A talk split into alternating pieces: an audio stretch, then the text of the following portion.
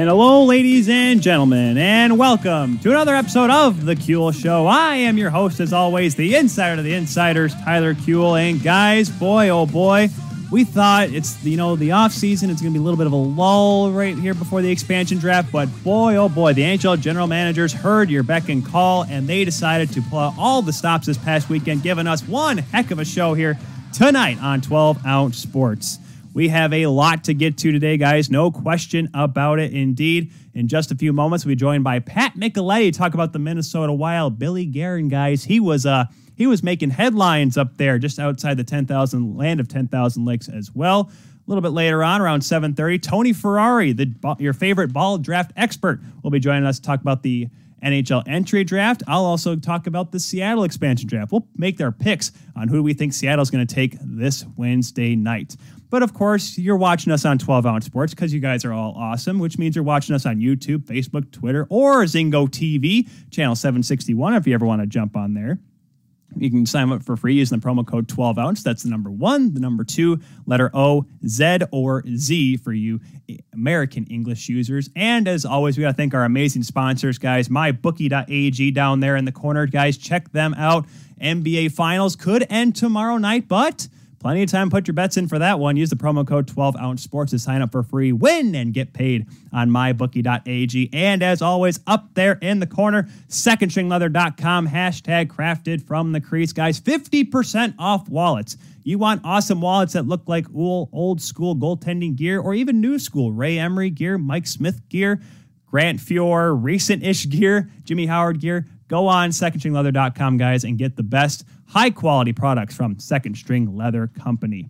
And with that, guys, we're going to get into the nitty gritty because, like I said, we got two and a half hours today, and we may not have hit the two and a half hours last couple weeks, but boy, guys, we're going to be pushing it today.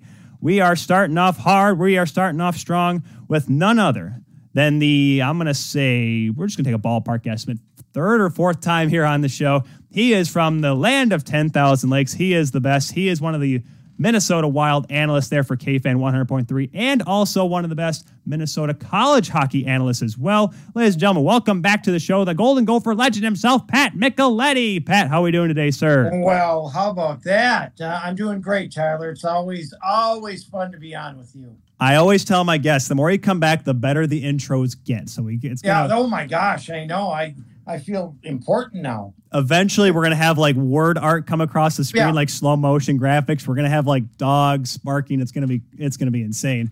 Uh, Pat, thanks for coming on again as always. How you Pat, doing? How you doing today? I'm I'm doing just uh, great. Uh, it's going to be a great week of uh, National Hockey League talk and uh, so much going on uh, with the expansion draft, the entry draft, free agency. Um, you know, it, it, it's going to be a, a, a, busy time, but a fun time. No question about it. Because this past week, I mean, we we go back to our usual Monday, just the one day week shows, just because the playoffs are over. Sometimes yep. it gets a little bit of a lull. This year, though, Pat, I think it's a mixture of having the expansion draft, which was already you know going to happen two years ago. We already knew that was to be the plan, but just the condensed offseason that we're going to have. Because I have to remind people training camp is just two months away, Pat. This is going to be quick bang bang, and all of a sudden we're back to hockey again. Yeah, it, it, it's it's really unbelievable, and and um, you know it. Uh, you know we're moving in the right direction of getting back to normal and a, a normal year, and you know you knew this was going to happen, having a short off season because of the pandemic and and the length of the uh, length of the playoffs, and uh, but uh, yeah, it's it's uh, it it all happens so fast happens so fast and I tell you, it's it's going to be weird next year having a full 82 game season because I thought yeah. for some reason 56 this year felt like forever. We're going to go back to the full 82, and I'm going to feel like it's. So I have to remind myself it's a marathon, not a sprint. Yeah, I mean, no, no question. And and you know, last year, you know, with it being 56 games, you had a team like Montreal, you know, get to the Stanley Cup Finals you know, a lot of people might think, hey, you know, they're going to have a difficult time getting back in the playoffs next year with an 82 game season, the, you know, everything being, you know, back to the divisional play. And, you know, so um, it was, uh, you know, it, was it was really uh, a fun season to watch, you know, teams playing each other eight times, the Canadian division. Um, you know, just so much going on. It was it was uh, it was it was actually a real fun year it was exciting. It was unique. I i got the feeling you know maybe this is my inner 76 year old pat but i loved having the four divisions kind of yeah. a little bit more separate than they than they usually are in today's game. Because you remember back in the 80s and 90s oh. the smythe the norris adams where literally they play friday saturday night back to back bloodbath both nights and they go to the next town and do it all over again. That was fun right? Oh god i played in a few of those yeah. Oh yeah. And uh, and, and tensions get up and and uh, you know uh, your hatred hatred for the other team um, you know you just you want to beat their brains out right? And uh, um, yeah that that was fun to watch. And and uh, you know I, I i actually wouldn't mind if they kept it that way. Um, yes it's it's probably better where you know we get to see stars and you know in all the different arenas and and such but boy you build up those rivalries and, and those become just uh, terrific hockey games. And that's one thing. We'll get to the the alignment a little bit more and get your takes yeah. on it because it's it's so it's going to be crazy. And I have my own idea, especially now with 32 teams, 16 in each conference. But we'll get to that a little bit later on. Let's get to the big news that happened yeah. last week, Pat. And it, it's it's still mind-boggling for a number of reasons. Zach Parise, Ryan Suter, both bought out by the Minnesota Wild on the same day at the same time. Hmm. I in, for those that don't know, for those that are somehow, well, I guess I mean if you were in elementary school, you could, probably could have been born after this happened watching this program. But in 2012, July 1st, right after Parise was coming off a Stanley Cup final berth, the Devils, Ryan Suter coming off probably the best season the Predators had at that point, both get yeah. signed to massive contracts with the Minnesota Wild, thinking this was going to revitalize the franchise. And, you know, they had their moments, and Suter's still a top four guy. But why this? Why now, Pat, to buy both these guys out? Well, let's go back to the mega contracts. Um, they hit the free agent market at the, it, it could not have been a, a, a more perfect time. Um, that particular year, nine years ago, on yep. July 4th, um, that year, uh, if you looked at the free agents that were available, it was Parise, Suter, and the rest. And that drove the market up considerably. And in fact, in fact, Tyler, they turned down more money uh, in other places to come to the same place, be together, and you know, kind of get back home for Parise and close to home for Suter. Right. Um, and and, so uh, the, the contracts were market driven, no question about it. Um, Minnesota had to do it; they had no choice. They were at a a point in their um, organization where they needed a splash. Um, they, they, you know, they weren't a great team. Um, you know, attendance was going down a little bit, and um, they needed something to invigorate the whole organization. That did it. Um, so, from a success standpoint, um, at the gate financially for the organization, it was a win. Now, what do we judge our teams on? Well, we judge them on championships. And that's one thing that they weren't able to do. Now, do you blame Parise and Suter for that?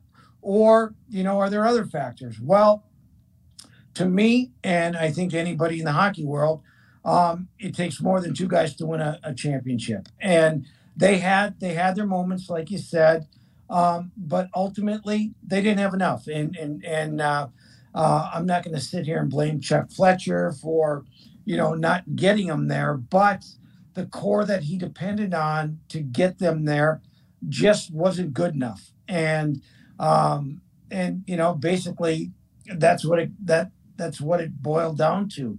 Now, as far as buyouts, um, you know, Bill Guerin has come in. He wants to play a certain way. He wants a certain culture in that locker room, and um, and he's not afraid to to make change. And um, he realized a year ago that you know we got to get bigger, we got to get faster, and we got to get um, we got to get more skilled. And um, you know, their their age was a problem. Uh, you know, Mikko Koivu eventually retired. They didn't re-sign him. Uh, Eric Staal was traded, and so I think this was just part of moving in that direction. Um, listen, with with with the contracts, with the way that they are set up, um, it was really a no-win situation for Minnesota. Uh, at some point in time, they were going to get hit with recapture uh, problems you know, buyout problems, which they now have.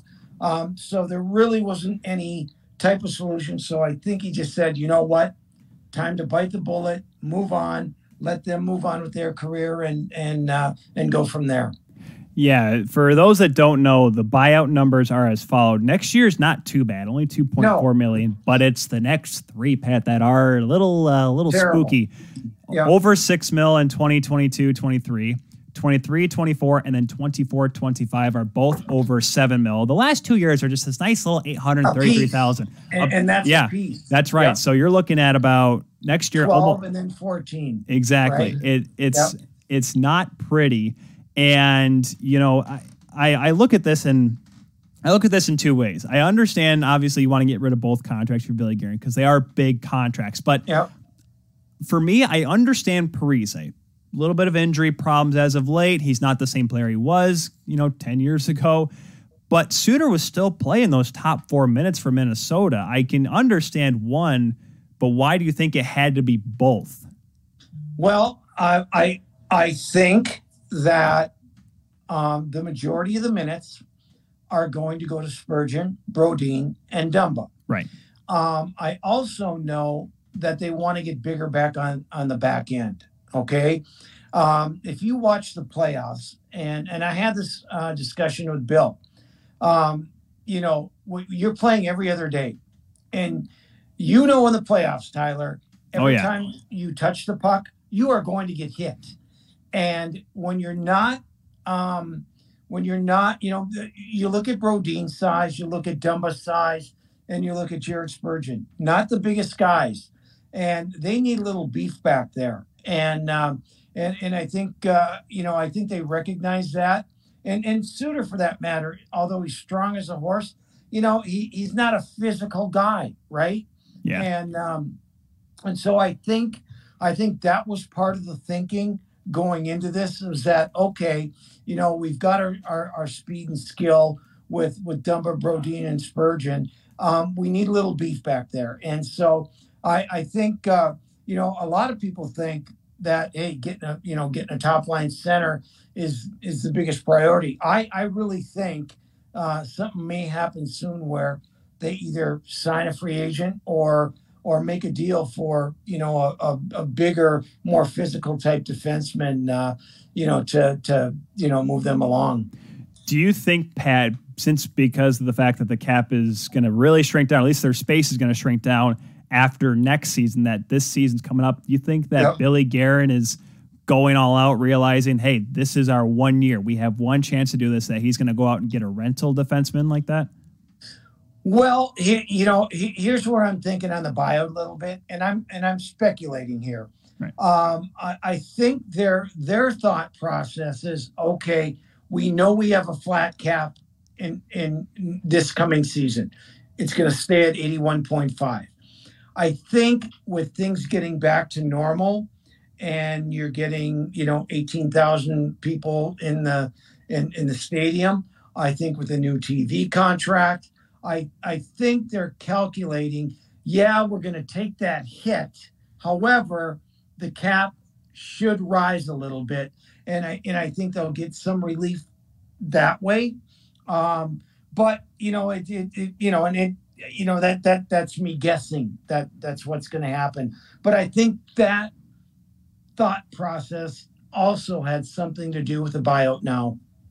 It's it's all math. And i know now the fact that there yeah. are people within each organization not just you know obviously everyone looks at tampa with the with the cap circumvention but toronto oh, yeah. has that as well. Every team has someone now either they give the task to an assistant gm or someone down the line in the front office. Someone's job is to make sure hey can we make sure that we can pay and play this team legally in the National Hockey League? So someone's out there trying to crunch right. the numbers. A you job. Know, and, oh, go ahead. And one thing about Billy is that um, he would not have done this. And that's what leads me to think um, he's working on a deal.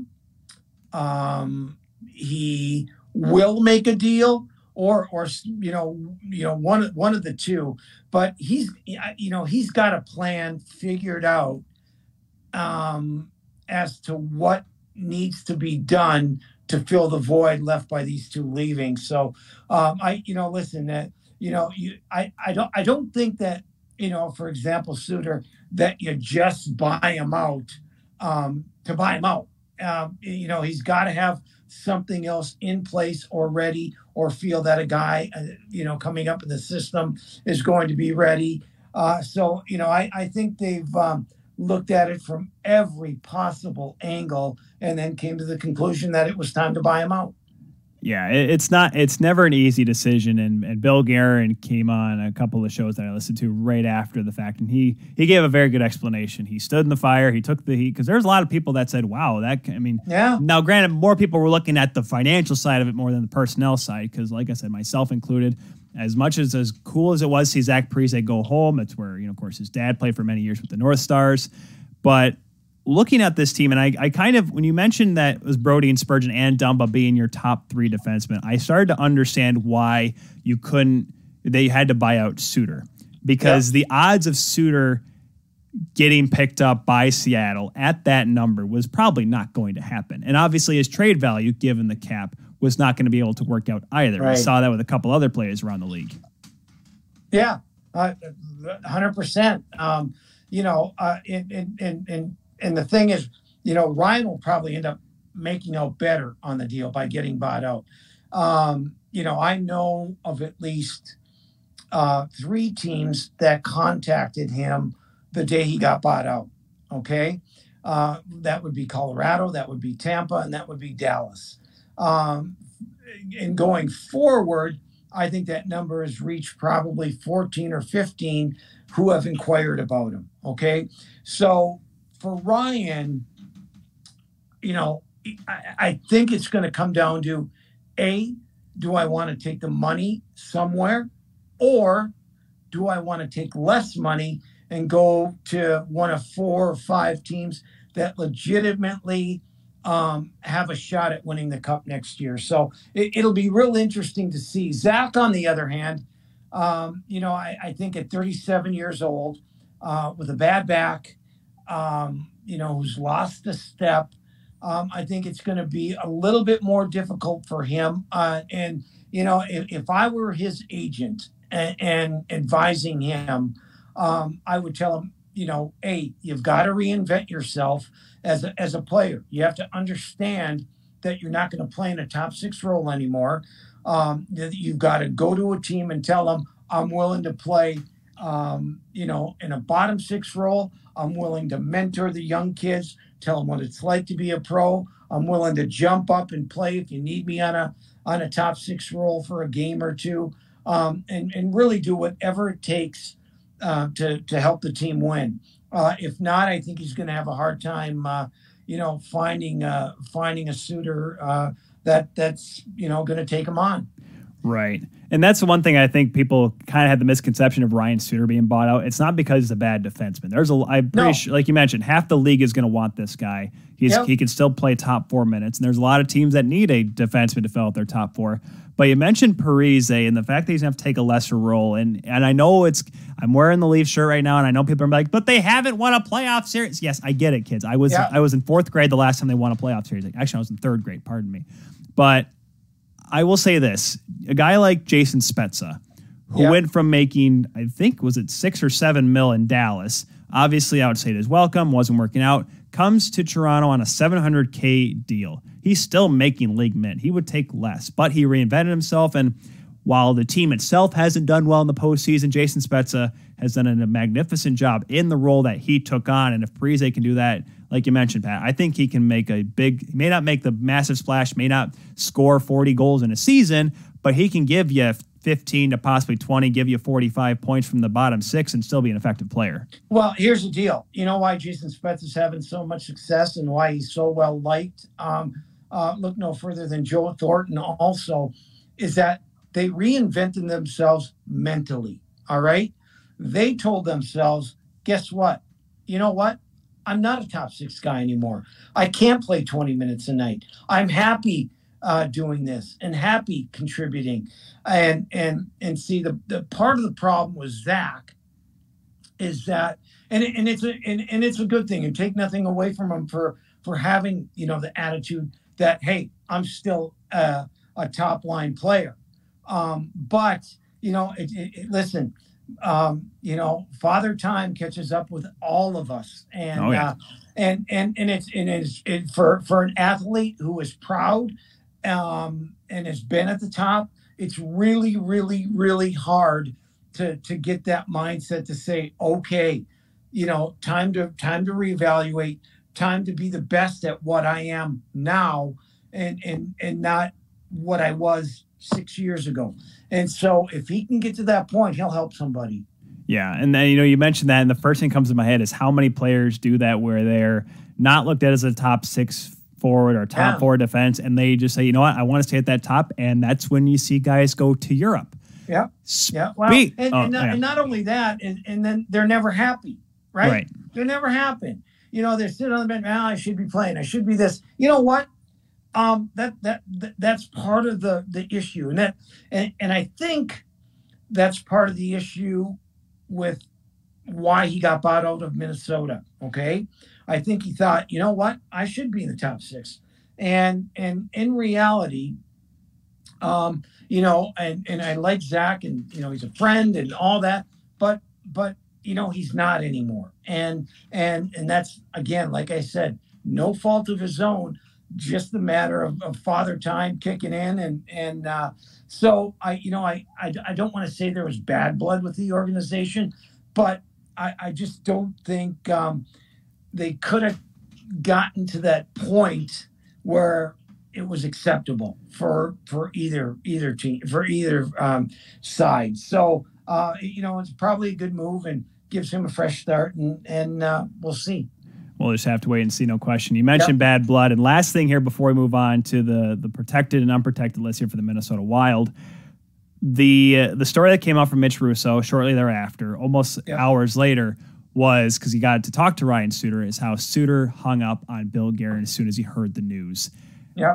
now, I, I Pat, you played the game a lot longer than I have. Hockey gods are real who gets the betterment of this deal? Ryan Suter for getting bought out and playing probably the most inspired hockey he's probably played in the last five years, or Billy Guerin for making the the big front office move as the GM of this team? Well, um, you know, I, I can't confirm that that's what Ryan did. I will tell you Billy's response was fine. He said, you know, it doesn't it doesn't matter, and you know, we move on. Um, and there's really nothing to talk about, nothing to share. So um, who wins? You know, you, you hope in the end both both win, right? Ryan gets a fresh start, maybe gets a chance to play, um, you know, on a on a Stanley Cup contender. Um, Billy, on the other hand, gets to put the team that he wants on the ice, and and uh, and so you know you you hope both you know end up on the right side. Uh, that being said, I listen for any athlete who is proud um, you know, who who wants to get told they're they're getting bought out? Who would be happy, right? right. He's got his family here. He loves Minnesota. Um, you know, it, it, it, I'm sure it was not an easy day for Ryan. Uh, money aside, you know, it just uh, it, it wasn't easy, and I and I think he was kind of surprised by the by the whole deal, and he probably felt, you know what? Okay, what do you want me to say, Bill? What do you want me to say to you? Thanks you know, thanks for nothing. Thank, thanks for buying me out. Best so, of luck in all your future you know, endeavors, Bill. Yeah, yeah. And, you know, he, he just kind of handled it the way he did, and and and you got listen. You got to remember, whenever you're told something like that, your initial reaction is one of shock and one of uh, despair, and and uh, you know you you really aren't thinking about what you're going to say when you're when you're told something like that. So um, you know, I think I think he's calmed down, understands that there's a bunch of teams out there that want him, that he's wanted. Um, but you never, never, ever want to get bought out. Right. Yeah. It's it's never never a good thing to hear. I'm like, yeah, we don't want you no. anymore. See you later. It's right. The epitome to get fired. The only difference between Suter and the rest of us is it's a few million dollars difference between yeah, the two of us. Right. Right. But speaking of a few million dollars, and this is why you know maybe the the deal was so important, is the re-signing of Kirill Kaprizov. Yeah. It's, we're still everyone's still waiting on it. Pat, is there an update? Is there any good word from the Kaprizov and Guerin camp on a possible future deal here? He's not doesn't have to be on the on the protected list, which is good to see, but there is obviously I don't want to say a need to have him on the wild, but if they want to be successful offensively, he brought a whole different load of pizzazz and whatever adjective you wanted to describe to use him the Wild, I think, will need him in the future offensively if they want to still be a contender. Okay, a lot to unpack there, but here's the deal. Okay, I am 100% convinced they will get a deal done. Okay, now, um, what are the issues? The issues are um, Minnesota would love, and any general manager would love to get him tied up for eight years, the max that they can. Why wouldn't you? He's a superstar. Um, the agent would like to say, hmm, I would like to get to, I would like my client to get to free agency quicker so I can make mega dollars. Right? Oh, yeah. and and can you blame him for that? So Minnesota would like to sign him to eight years. Uh, the Kaprizov camp would like to sign for two to three years and then get to free agency. Um, the money that Minnesota would offer uh, Kaprizov would be the max that they can.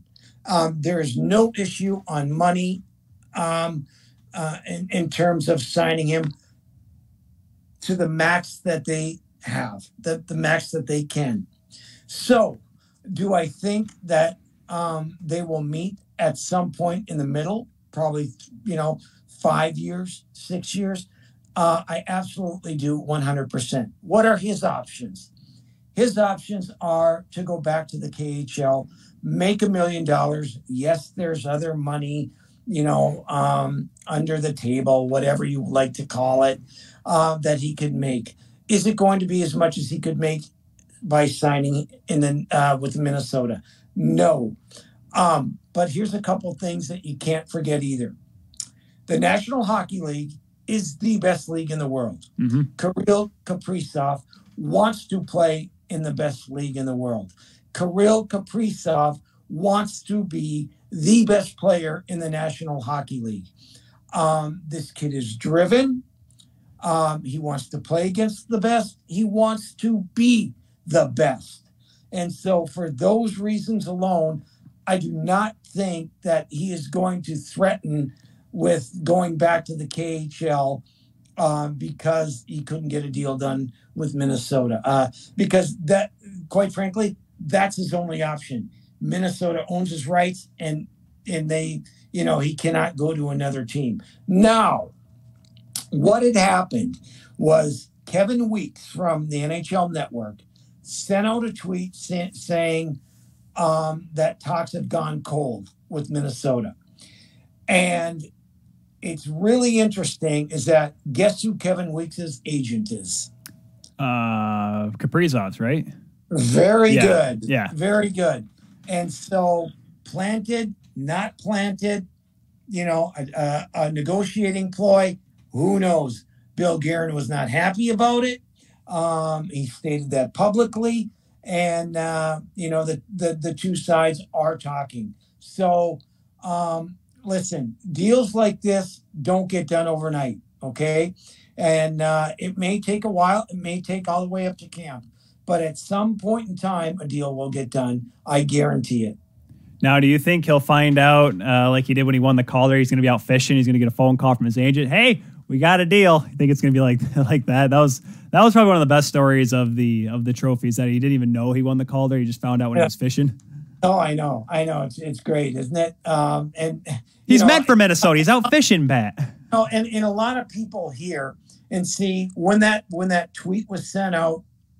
Well, he he just happened to be in Moscow at the time. Okay. Yeah. And where he was, he was at a friend's wedding, And so, oh, the people in Minnesota were all up in arms, always going there to sign a contract with uh, CSKA Moscow, right? The team that owns his rights in in uh, in the KHL. Uh, at least I believe they own his rights, or you know, they they uh, you know they're going to make him the offer or something. Yeah. So, um, but but then again, you know, uh, you know that was you know clarified and the reason why he was literally in Moscow. So, anyway.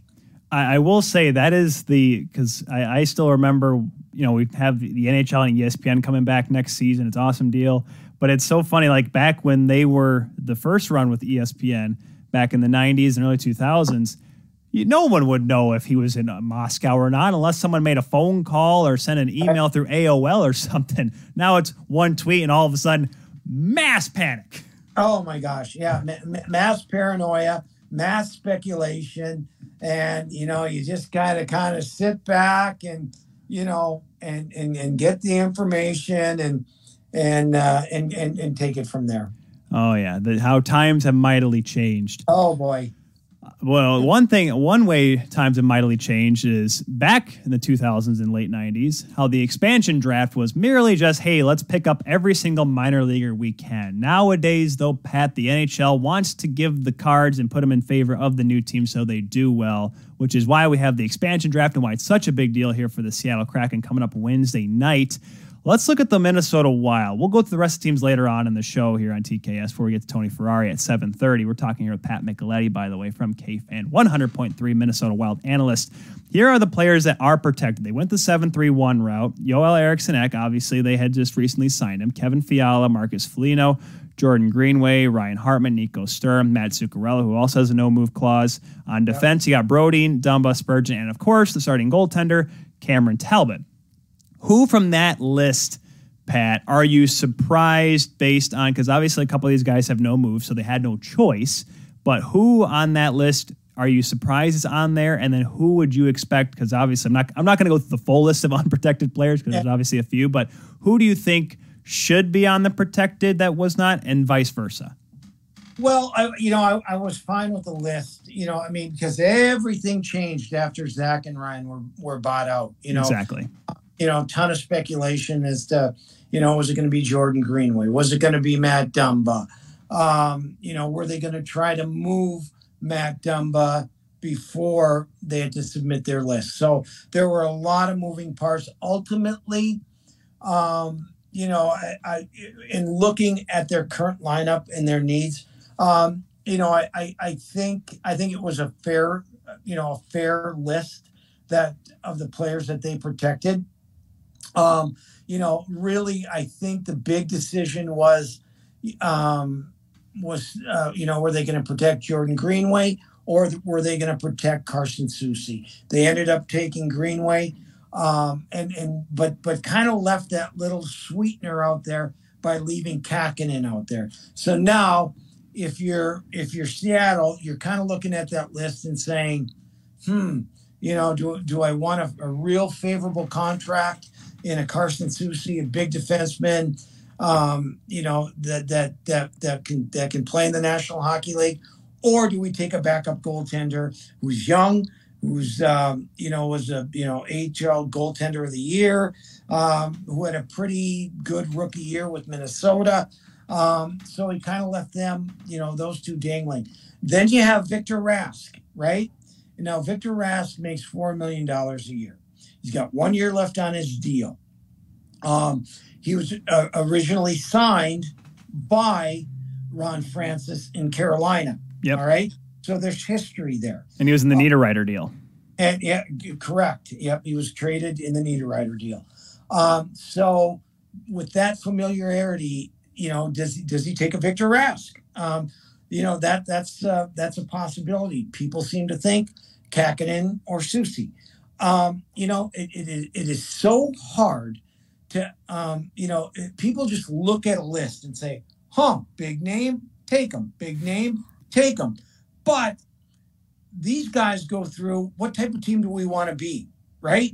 Um, you know, do we want to go top six heavy or, you know, or, or, you know, what do we need? Some checkers? What do we need? You know, size. Um, you know, all all that sort of stuff comes in. What type of style are we going to play?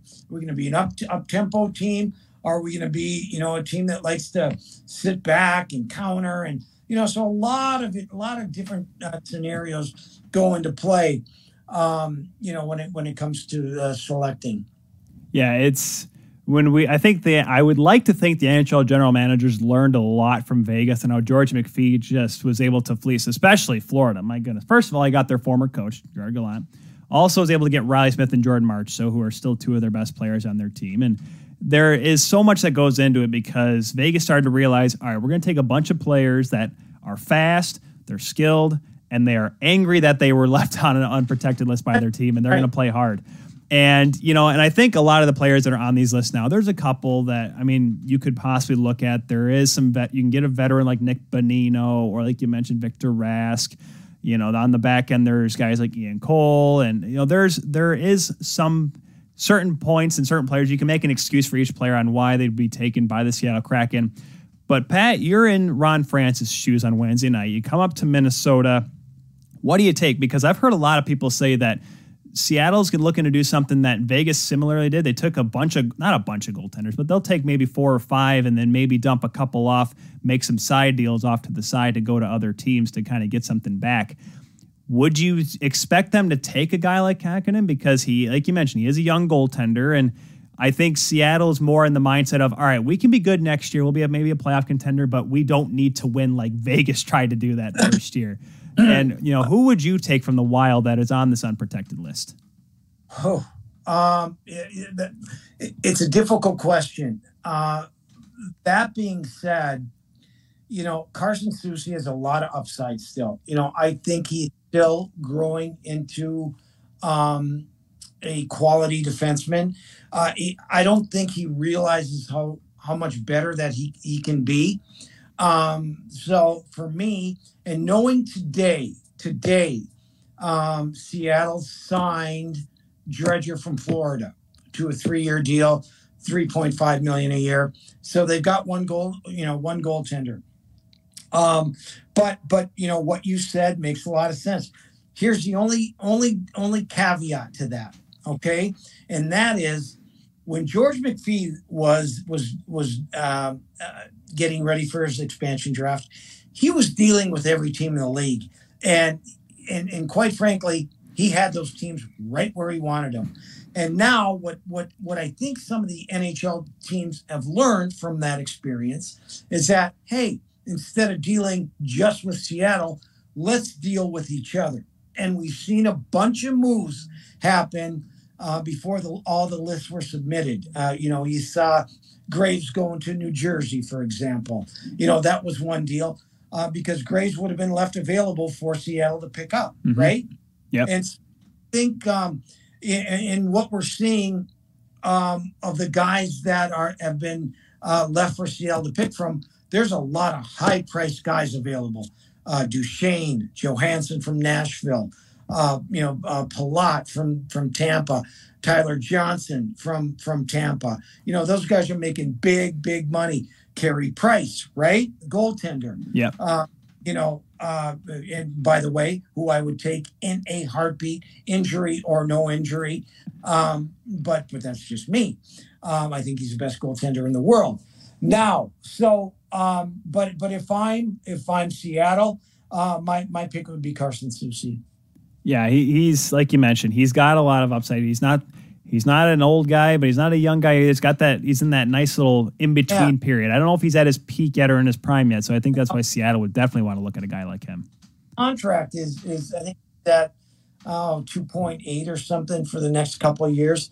You know, that's a real manageable number. And uh, you know, uh, you know, and and he's a guy that, you know, if if you do pick him up and you know, you want to make a deal at, at, at playoff time. Well, you know, um, he fits uh, a, a, lot of teams' needs. Yeah, it, it's going to be an interesting expansion draft, no question, for all the teams. And we'll get to, like I said, a little bit later on with the protect list, especially talking about Carey Price and Marc Bergevin's yeah. attempted gamesmanship. Uh, but let's a couple more things before we let you go here, Pat. Let's talk about next season a little bit here.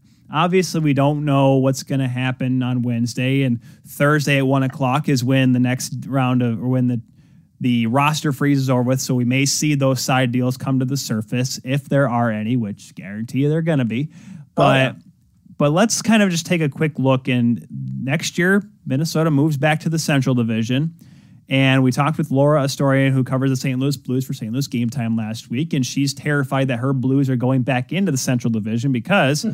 Obviously you got Minnesota, and like you said, if you, like you mentioned, Kaprizov coming back, you keep your starting goaltender. You hopefully can keep both because that's a great tandem right there in Kahkonen and Cam Talbot. You got Winnipeg in there as well, back coming back down into the states. Dallas, I think if you can get consistency with them and not give them COVID twice in a season, I think they'll be okay. Nashville is uh, on the wayside. Obviously, we saw the move with Ryan Ellis going to Philadelphia. And you have Chicago, who with Jonathan Toews coming back, and you know the goaltending situation may be a little funky over there, but I think they're going to be a team that'll be a little bit better.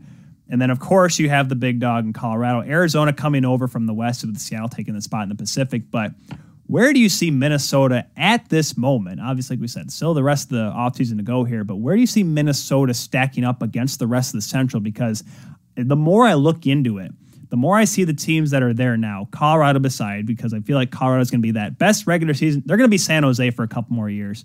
Great regular season team. Don't know if they can do well in the playoffs. We'll have to wait and see. But the rest of that Central seems to be for the taking, Pat. Well, it really is, and you know, and and you know, the big question, Tyler, is what are we getting out of some of these teams, right? I mean, they were locked in their divisions last year. Yep. You know, you know, and and they just played each other, right? Minnesota didn't play Chicago. Um, you know, they they didn't uh, they didn't play Dallas. They didn't play Nashville. Um, so it, it, it you know you you kind of got into that rhythm, okay? Of you know, Minnesota handled Vegas during the regular season better than any team in the division, right? Yep. But and and sometimes teams just have the uh, you know a certain team's number now, you know, you're going to have, you know, you're, you're, you're getting back to normal. So we don't know, you know, and you ask yourself, well, how good was Minnesota, right? How good was, um, how good was Dallas? How, you know, so you, you don't really know. It, it's going to be really, um, really interesting to see uh, what, you know, how these teams match up against other teams again. And so um, it's really uh, it's going to be it's going to be interesting uh, uh, to say the least. I, I really don't know. I'm I'm I'm I'm really looking forward to to seeing, you know, if the growth we saw in Minnesota this past year, you know, continues forward with uh, with us getting back to the so-called normal situation. What is normal, Pat? That's a that's yeah, a different word. yeah, I don't.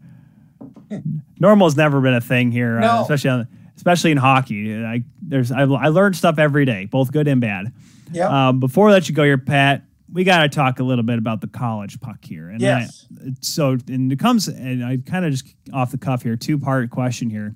One part is how much of a difference do you think? Because he this guy has made it clear he wants to go back to school for one more year, even though he's going to be the number one overall pick, most likely. We'll talk with Tony Ferrari in that about a little over an hour. But Owen Power possibly coming back to Michigan. He seems pretty set on. I heard him on Hockey Central today. Seems like he wants to go back to school, give himself a normal college year. It sounds like.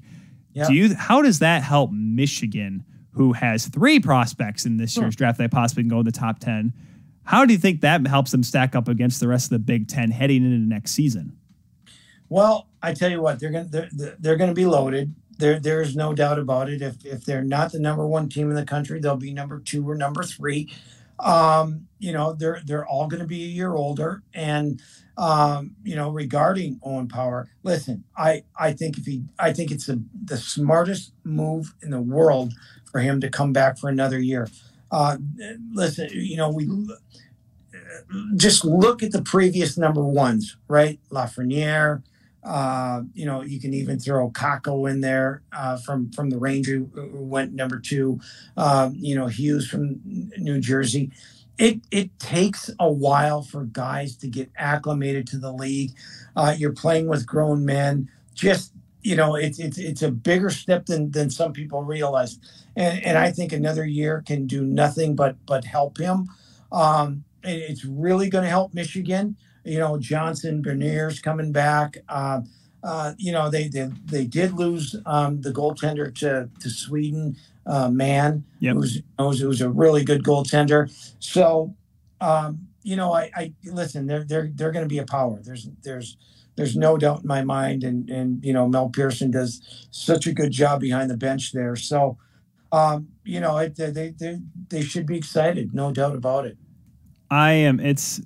I look at that team, and I, first of all, I'm trying to think of the last time three players from one school. I mean, I, who knows if Johnson falls out of the top ten? It's a possibility, but I'm trying to think of the last time there were three players from one college, junior Oh. teams, international teams, whatever, but one school that got drafted in the first round. I'm trying to think of the last time that ever happened, Pat. I, I, I don't know, and uh, you know, and that's a you know testament to the recruiting job that uh, that Mel does there and the staff, and and um, you know they're they're they're just and and they're all worthy of being number one picks. I mean, you know they they are uh, some really really good hockey players, as you very well know. So uh, if they do come back, and I and I think that all three will, um, you know, they'll be a fun team to watch.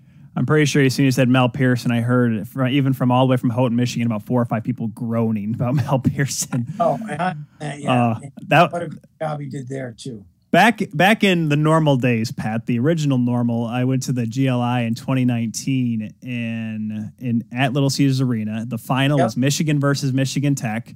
And the, I ne- and having gone to the GLI a couple of times, I realized that the Husky faithful they'll come either down from Houghton or wherever they're from to come watch Yep. this. It's a big tournament for them. Boy, it may have been only fifteen thousand in that barn in LCA, but boy, oh boy, when they announced Mel Pearson's name, everyone that was not wearing maize and blue let them let their feelings know about Mel Pearson. There's still some still some hostility. That's what we love about college hockey, Pat. Yeah. Oh, you know what? You know that, that that's what's so great about about college hockey. I mean, uh, you know, Michigan Tech has great fans. I mean, Michigan has great fans. Every team, their the the loyalty to their program is off the charts. I mean, I will I will tweet something about a team, and you know, I, the next next thing I know, I've got you know a hundred replies saying, well, this or that or blah blah blah, and you know, it, it it's just wonderful uh, that the passion that we have uh, for for college hockey. It's uh, it's terrific. Especially in the land of ten thousand lakes, Pat, where the new new kids on the block this year, St. Thomas joins the the Yes. revamped CCHA, Bemidji State, Minnesota State, a part of that. Who in your eyes, because Dryden McKay is coming back for the Mavericks. Yes. Uh, and after an incredible year, he's going for that shutout record of Ryan Miller's, the career record. Who is the best team in Minnesota heading into this year? You got the Golden Gophers, who had a good run there towards the end. Jack LaFontaine had an incredible year in net. You have Minnesota Duluth, who made it back to the Frozen Four, albeit they only had to play one game. They would have played Michigan. I don't know how that game would have gone. You and I had the guys back and forth about that. St. Cloud, of course, was the team that made it to the national championship. Unfortunately, ran into a UMass team of destiny. Who comes out of Minnesota as the best team this year? I don't know if you want to judge that based on tournament play or just overall season record. Who is the best team in Minnesota heading into 21 22? Well, you know, always the the diplomat that I am, always uh, um, uh, straggling the, the fence, if you will. Um, if you look at, you know, let's take Minnesota Duluth, right? Um, I always start the year with Minnesota Duluth by saying, don't worry about them until March. Hmm. Um, because come March, they are ready to play and they are dialed in and they make a run. They're very nondescript during the year and they just methodically go about their game. Um, uh, looking at Minnesota, um, oodles and oodles of talent, and and and getting LaFontaine back is is going to be, uh, you know, uh, you know, just huge for them. I think Minnesota has the best set of defensemen in college hockey. Uh, their top four are as good as anybody. Um, you know, they need to find a little bit more scoring up front. Now, um, Minnesota State with with McKay coming back, you know, they play a system that just drives you crazy. And, uh, and People call it boring. I call it interesting. yeah, yeah. Well, call it what you want, but but it works, and and they all buy in, and and uh, so they're going to be awfully awfully good. Um, and in St. Cloud State, I, I would put them at the top of the heap right now, and they might be the number one team in the country. They have everybody coming back. Yeah. Um, and my fear with with them is because um, they're getting a lot of older guys back too, which is good and which may be not so good. Um, in, in in just in terms of understanding that everything is not going to just fall in their lap that they're going to have to work harder than they did a year ago. Now, this is a team that's skilled, but they're not overly skilled. This is a team that's fast, but not overly fast. Um, this is a team that has some size, but they're not the biggest team in the world. Okay. So they have to go in with the same mindset that, hey, we're the underdog, uh, you know, and, and we got to work harder than we did the year, you know, this past year to get to where they where they really want to get to, and that's winning the national championship. So I think they can do that if they have that mindset. Yeah, and it's it's such a the NCHC as much as some people out east just knock it from like, oh my gosh, it can't be that tough. Well, it's it just seems like it gets tougher every single year you watch because you mentioned Duluth and you say wait till March. There were some points, and I remember I was covering for the hockey writers. I'm like, man, Minnesota Duluth is bad this year, and all of a sudden they're in the Frozen Four. Yeah, just goes well, to, goes to show. Yeah, I, I have my my my theories. You know, I, I always battle on uh, you know with with people regarding the leagues. Listen, in my opinion, every league is good. Every league is good. Um, there's parity in every in every league, and uh, on any given night, any of those teams can win. Now, you know the the new CCHA. Yeah, you know, Minnesota State has been at the top. Bowling Green, you know, those teams have been at the top. Tech at, at times, um, but but in reality, you know, uh, you know, they they play each other hard, and and and and that's the thing. And, and the same goes for for uh, the NCHC. You know. Uh, you look at bottom feeders and you'll say, well, Miami the last couple of years, Colorado College the last couple of years. Um, but, you know, those teams also um, have the ability on a nightly uh, on a nightly basis to win games, and and uh, you know that's the way I see it. Uh, you know, I, I just think we're blessed in college hockey now because we have so many good coaches. The the pl- the player pool has um, has developed where you know all teams now have you know three lines and and, and some even a fourth line that can play. So um, it's uh, it, it's a just uh, it, it's a, it's it's great all the way around when you can have that many guys on a team that scores 10 goals. And you mentioned the NCHC, how Colorado College and Miami. I remember Western Michigan at one point, like during the bubble last year, I'm like, oh, this could be a team that could be, you know, they they they they could be okay. And then there'd be one night they lose, they give up 10 goals. And I'm just like, how college hockey, Pat? yeah. Well, hey, listen, uh, you know, that's the thing. Uh, you know, I, I used to tell people, you know, that yeah, I wasn't a great practice player, but you you would you would just you have to find a way to get yourself prepared to play on a Friday night and a Saturday night. That's how it was way, you know, back in the day. We play Friday and Saturdays pretty much now too, you know, although the odd dates here and there. But, you know, some nights, you know, you, you don't have five, six, seven guys that are mentally ready to play. And, and that's what happens. And, uh, and we, we can't forget these are 17, 18, and 19 year old guys, some a little bit older, but, uh, but, but it happens. Yeah, there it, it's uh it's so interesting because you know junior yeah. hockey's fun to watch. I know a lot of people love it, and but those are 16, you know, 16, 17, 18, 19 year olds like you mentioned. But then college, you can get up to the guys that are 23, 24 years old, like dang near men. That's why some of them are so ready for pro hockey, just because hey, I've been developing my body and I can go play up against men because well, I am one. That's yeah, how right. it works. I mean, it, it, yeah. I mean, you, you hit it right on the head. You know, a 23 year old playing against a 17 year old. Um, that's a big difference. Oh, yeah. That's a big, big difference. Not only from a physical standpoint, but also from the mental standpoint of, of, of you know, understanding, you know, um, taking care of yourself, being ready, uh, you know, being more mature. Uh, you know, all those things play a big, big factor in in uh, in the growth of uh, of players. Yeah, it's it's it's what makes college hockey so much fun. I can't wait for next season. Whenever it starts, it sounds like it started on time. The schedules have been released. I'm excited yeah. to see all the teams, not just the ones in Minnesota. Pat, I'm sorry, I got to watch them all. Got to watch all the guys there on like Flow Hockey, BTN Plus. I got to get it all for next season because it's going to be fun. Yep. We. It- it- go ahead. oh, I was say you go and go ahead there, Yep. Pat. No, I just uh, I agree. I'm I'm I'm pumped for it. I can't wait uh, till October fourth. I think is my first game. So uh, oh boy. Yep. It'll be a whole hoop and hour. Obviously, October is pro hockey, NHL as well, but college hockey is going to be back. It's going to be a full force.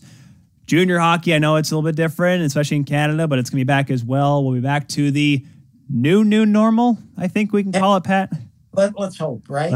Let's hope indeed. We've been chatting here with Pat Micheletti. He is a Minnesota Wild analyst and college hockey analyst for the land 10,000 Lakes as well. You can follow him at Pat Mick2626 there on Twitter. Pat, thanks again for coming on, man. It's always a joy talking puck with you, whether it be the NHL, college puck. It's always a blast. You got it. Anytime, Tyler. Thank you for having me. And we'll be back with more of the Kuehl Show right after this.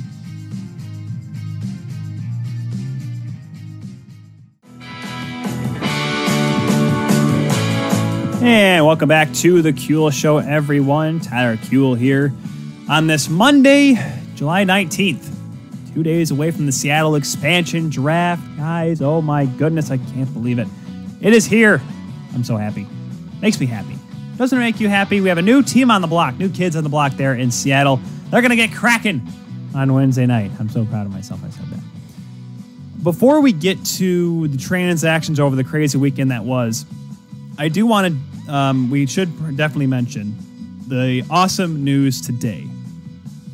Obviously, there's plenty of news to talk about. This is the National Hockey League. This is hockey. This is silly season. Hashtag silly season in full swing. However, one thing that is, it's just great news the fact that it came out today. It was a great way to start off the week in my eyes. Luke Prokop, who is a defenseman, he is a prospect of the Nashville Predators, currently one of the alternate captains for the Calgary Hitmen of the Western Hockey League. He announced today on Twitter and on Instagram as well that he's come out as a gay man. And it, guys, you know when you wake up in the morning and you feel like you're just going to have an awful day? You ever just feel like you just don't want to get up and see the world? When I saw that tweet get retweeted, so I didn't I didn't follow Luke before today. When I saw that tweet and then the ensuing piece by Pierre LeBrun on the Athletic, I stopped what I was doing. I stopped at work. I remember I sat there on my phone and my I'm working in the newsroom and one of our other anchors looks at me and said, Ty, what are you doing? I'm like, I'm reading the best news I'm gonna hear all week. Because the bravery of this kid, this 19 year old kid, to come out and say and be brave and be the first ever hockey player signed under a pro contract to come out as gay is awesome news. Hockey is for everyone. It's not just a hashtag. It's not just a you can play. It's not just an organization. It is a phrase that stands true. Hockey is for everyone. And a guy like Luke Prokop, I it's it was such an awesome story. I started to listen to the 31 Thoughts podcast before the show. I could only get about halfway through it, but just hearing how how calm he was about everything. Like this is a 19 year old kid. He just started to be able to allowed to legally drink in Canada, and here he is making a mark on the game of hockey, not just today, not just tomorrow, but for the rest of time. Now, for those that don't remember, just a few weeks ago, there was the first professional major of the major sports to come out as gay, the first NFL player. And of course, for those that don't remember, that's Carl Nassib. We talked about it here on the show, how awesome it was and said, and I remember I said, I'm like, this is gonna be the first of many. This is number two. The steps are in the right direction. And just the fact he was able to come out and do so, and of course, it went through the through the stages. He obviously talked to his family first. His sister was the person he said that he first brought it up to and mentioned how and he came out. And I tell you guys, it's it's so cool to to see this because now barriers are being broken. Obviously, yes, in the women's game, this is a huge deal, or this is a big deal as well. But women's, it's it's a lot more open in the women's game. The men's game, it's it's not. There is there was always the hesitancy. Now, people remember the story of Brock McGillis, who came out after his playing days in the NHL were over with, but this is a guy, a kid. I, he's an adult, but he's still so young, and You know, he mentioned that he could go on to win Norris trophies, whatever. He can be a champion forever. It does not mean the same as just playing maybe one game, but changing the game for others. Willie O'Ree only played a handful of games in the National Hockey League, but his impact on the game will forever be remembered as the first African American to play hockey, or the first of African descent to play hockey.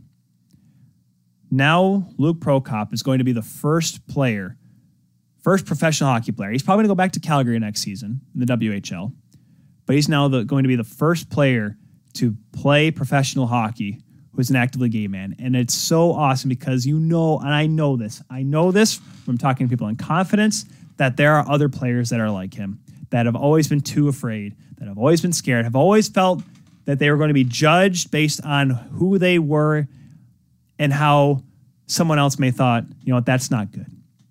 Now, yes, if you read the comments, the majority of them were positive. Oh my goodness, the feedback was awesome. There were some, yes, that were those people out there that unfortunately make it difficult for guys like Luke to come out and be open about themselves and be who they want to be, be them true selves.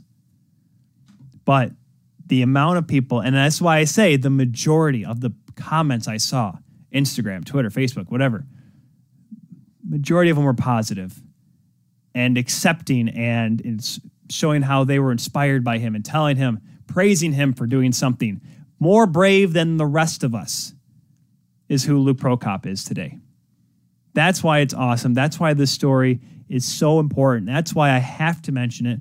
And I'm probably going to mention it again and again because the fact that this kid stepped up and said, This is who I am, and this is who I want everyone to know I am that right there is what's going to change this world. This is the steps that change this world for the better people. This is what it's this is why we mentioned this is why we bring people on who are more involved with the game. Guy, you know, we had Nathan Strauss on from UMass. He is a very huge supporter of the LGBTQ plus community. I myself am. I mean, this is why we talk about it to keep the conversation going. So more and more people are not afraid of revealing to whether it be their family, their friends, their teammates, who they are, of who they, they truly are.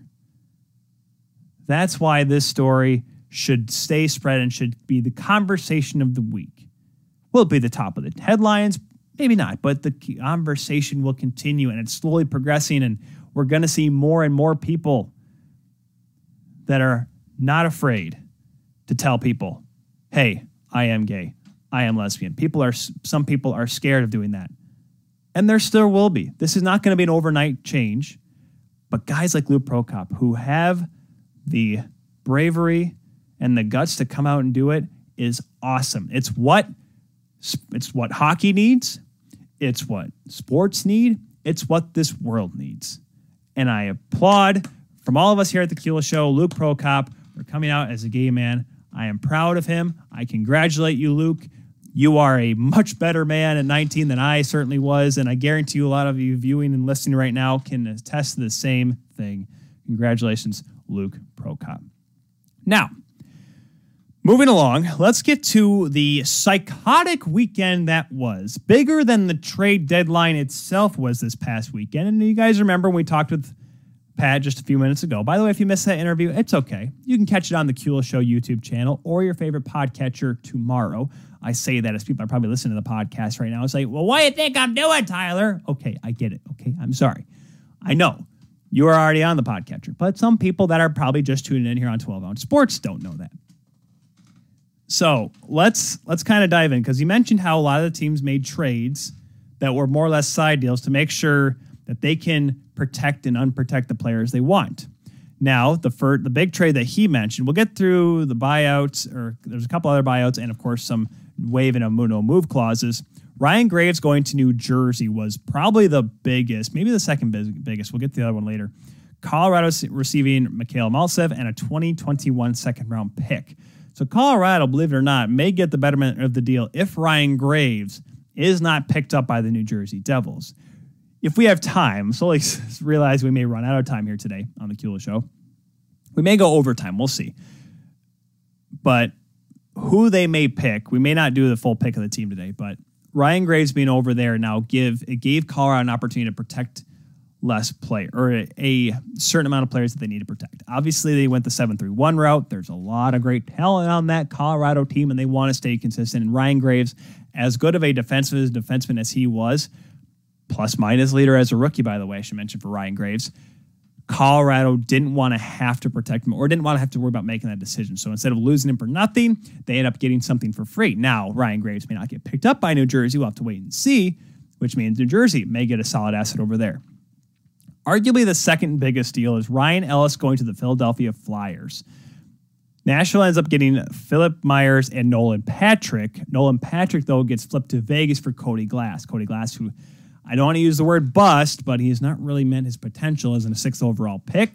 Nolan Patrick, unfortunately, he's never been able to find his footing. Injuries have haunted him since being drafted number two after Nico Hischier a couple years back, 2016, I believe the draft was, or 2017, excuse me. Ryan Ellis going to Philadelphia. Obviously, it helps because that means you don't have to worry about Nashville. David Poile doesn't have to worry about protecting him. But it is vital that Philadelphia, that or Nashville got the players they wanted. Ryan Ellis was obviously out of the equation, and Ryan Ellis can be a big part of this Philadelphia Flyers team, a team that expected to do well last season and didn't. They want to improve. They want to be better. They want to have a more solid defense. And now, you know, Shane Gostisbehere, we you know we mentioned how he's kind of fallen off the wayside. Now you can get that right-handed shot defenseman who can be an offensive weapon on the back end. That's really going to help bolster the blue line for the Philadelphia Flyers. You got to like that move. Good, solid move there coming out of Philly. Other trades that were made Nick Leddy going to Detroit, Islanders getting Richard Panik and a 2021 second round pick. Now, yes, the uh, it's so weird how Nick Leddy came in, and it seems like the Islanders got the betterment of the deal. I get Nick Leddy can be kind of a Marc Staal figure back there for the Red Wings, but how in the world does Lou Lamoriello convince Steve Yzerman to take on that contract in full and also give up a draft pick in the process. I know Stevie Yzerman likes to be, I don't say questionable, but likes to beat go to the beat of his own drum. But this is a confusing maneuver from the Red Wings standpoint.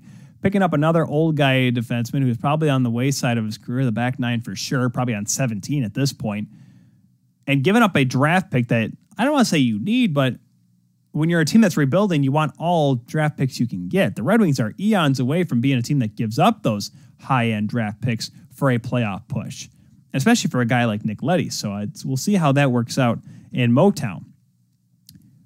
Barclay Goodrow, his signing rights going to the New York Rangers. This one obviously showing that the bottom six for the Tampa Bay Lightning are going to be much different next season. Barclay Goodrow goes to Tampa Bay for literally a 2022 seventh round pick. Pretty much saying, listen, uh, we we can't we can't afford him. We're not gonna be able to sign him. You want to take him? Sure, give us a crap pick in return. But hey, at least we got something instead of nothing for Barclay Goodrow. Uh, Jared McCann going to Toronto from Pittsburgh. Pittsburgh gets 2023, 2023 seventh round pick once again. Pittsburgh doesn't want to protect him. Leafs are going to lose Zach Hyman. They're going to lose a couple other players. It's going to be it's going to be a quite the changeover for the Leafs. So why not get maybe a depth piece that you have to worry about later on? Jason Dickinson going to Vancouver. Dallas gets a 2021 third round pick. Adin Hill to San Jose. Adin Hill, one of the few goaltenders that's going to be around possibly, at least supposedly for Arizona. He goes to San Jose. Arizona gets goaltender Josef Korenar and a 2022 second round pick.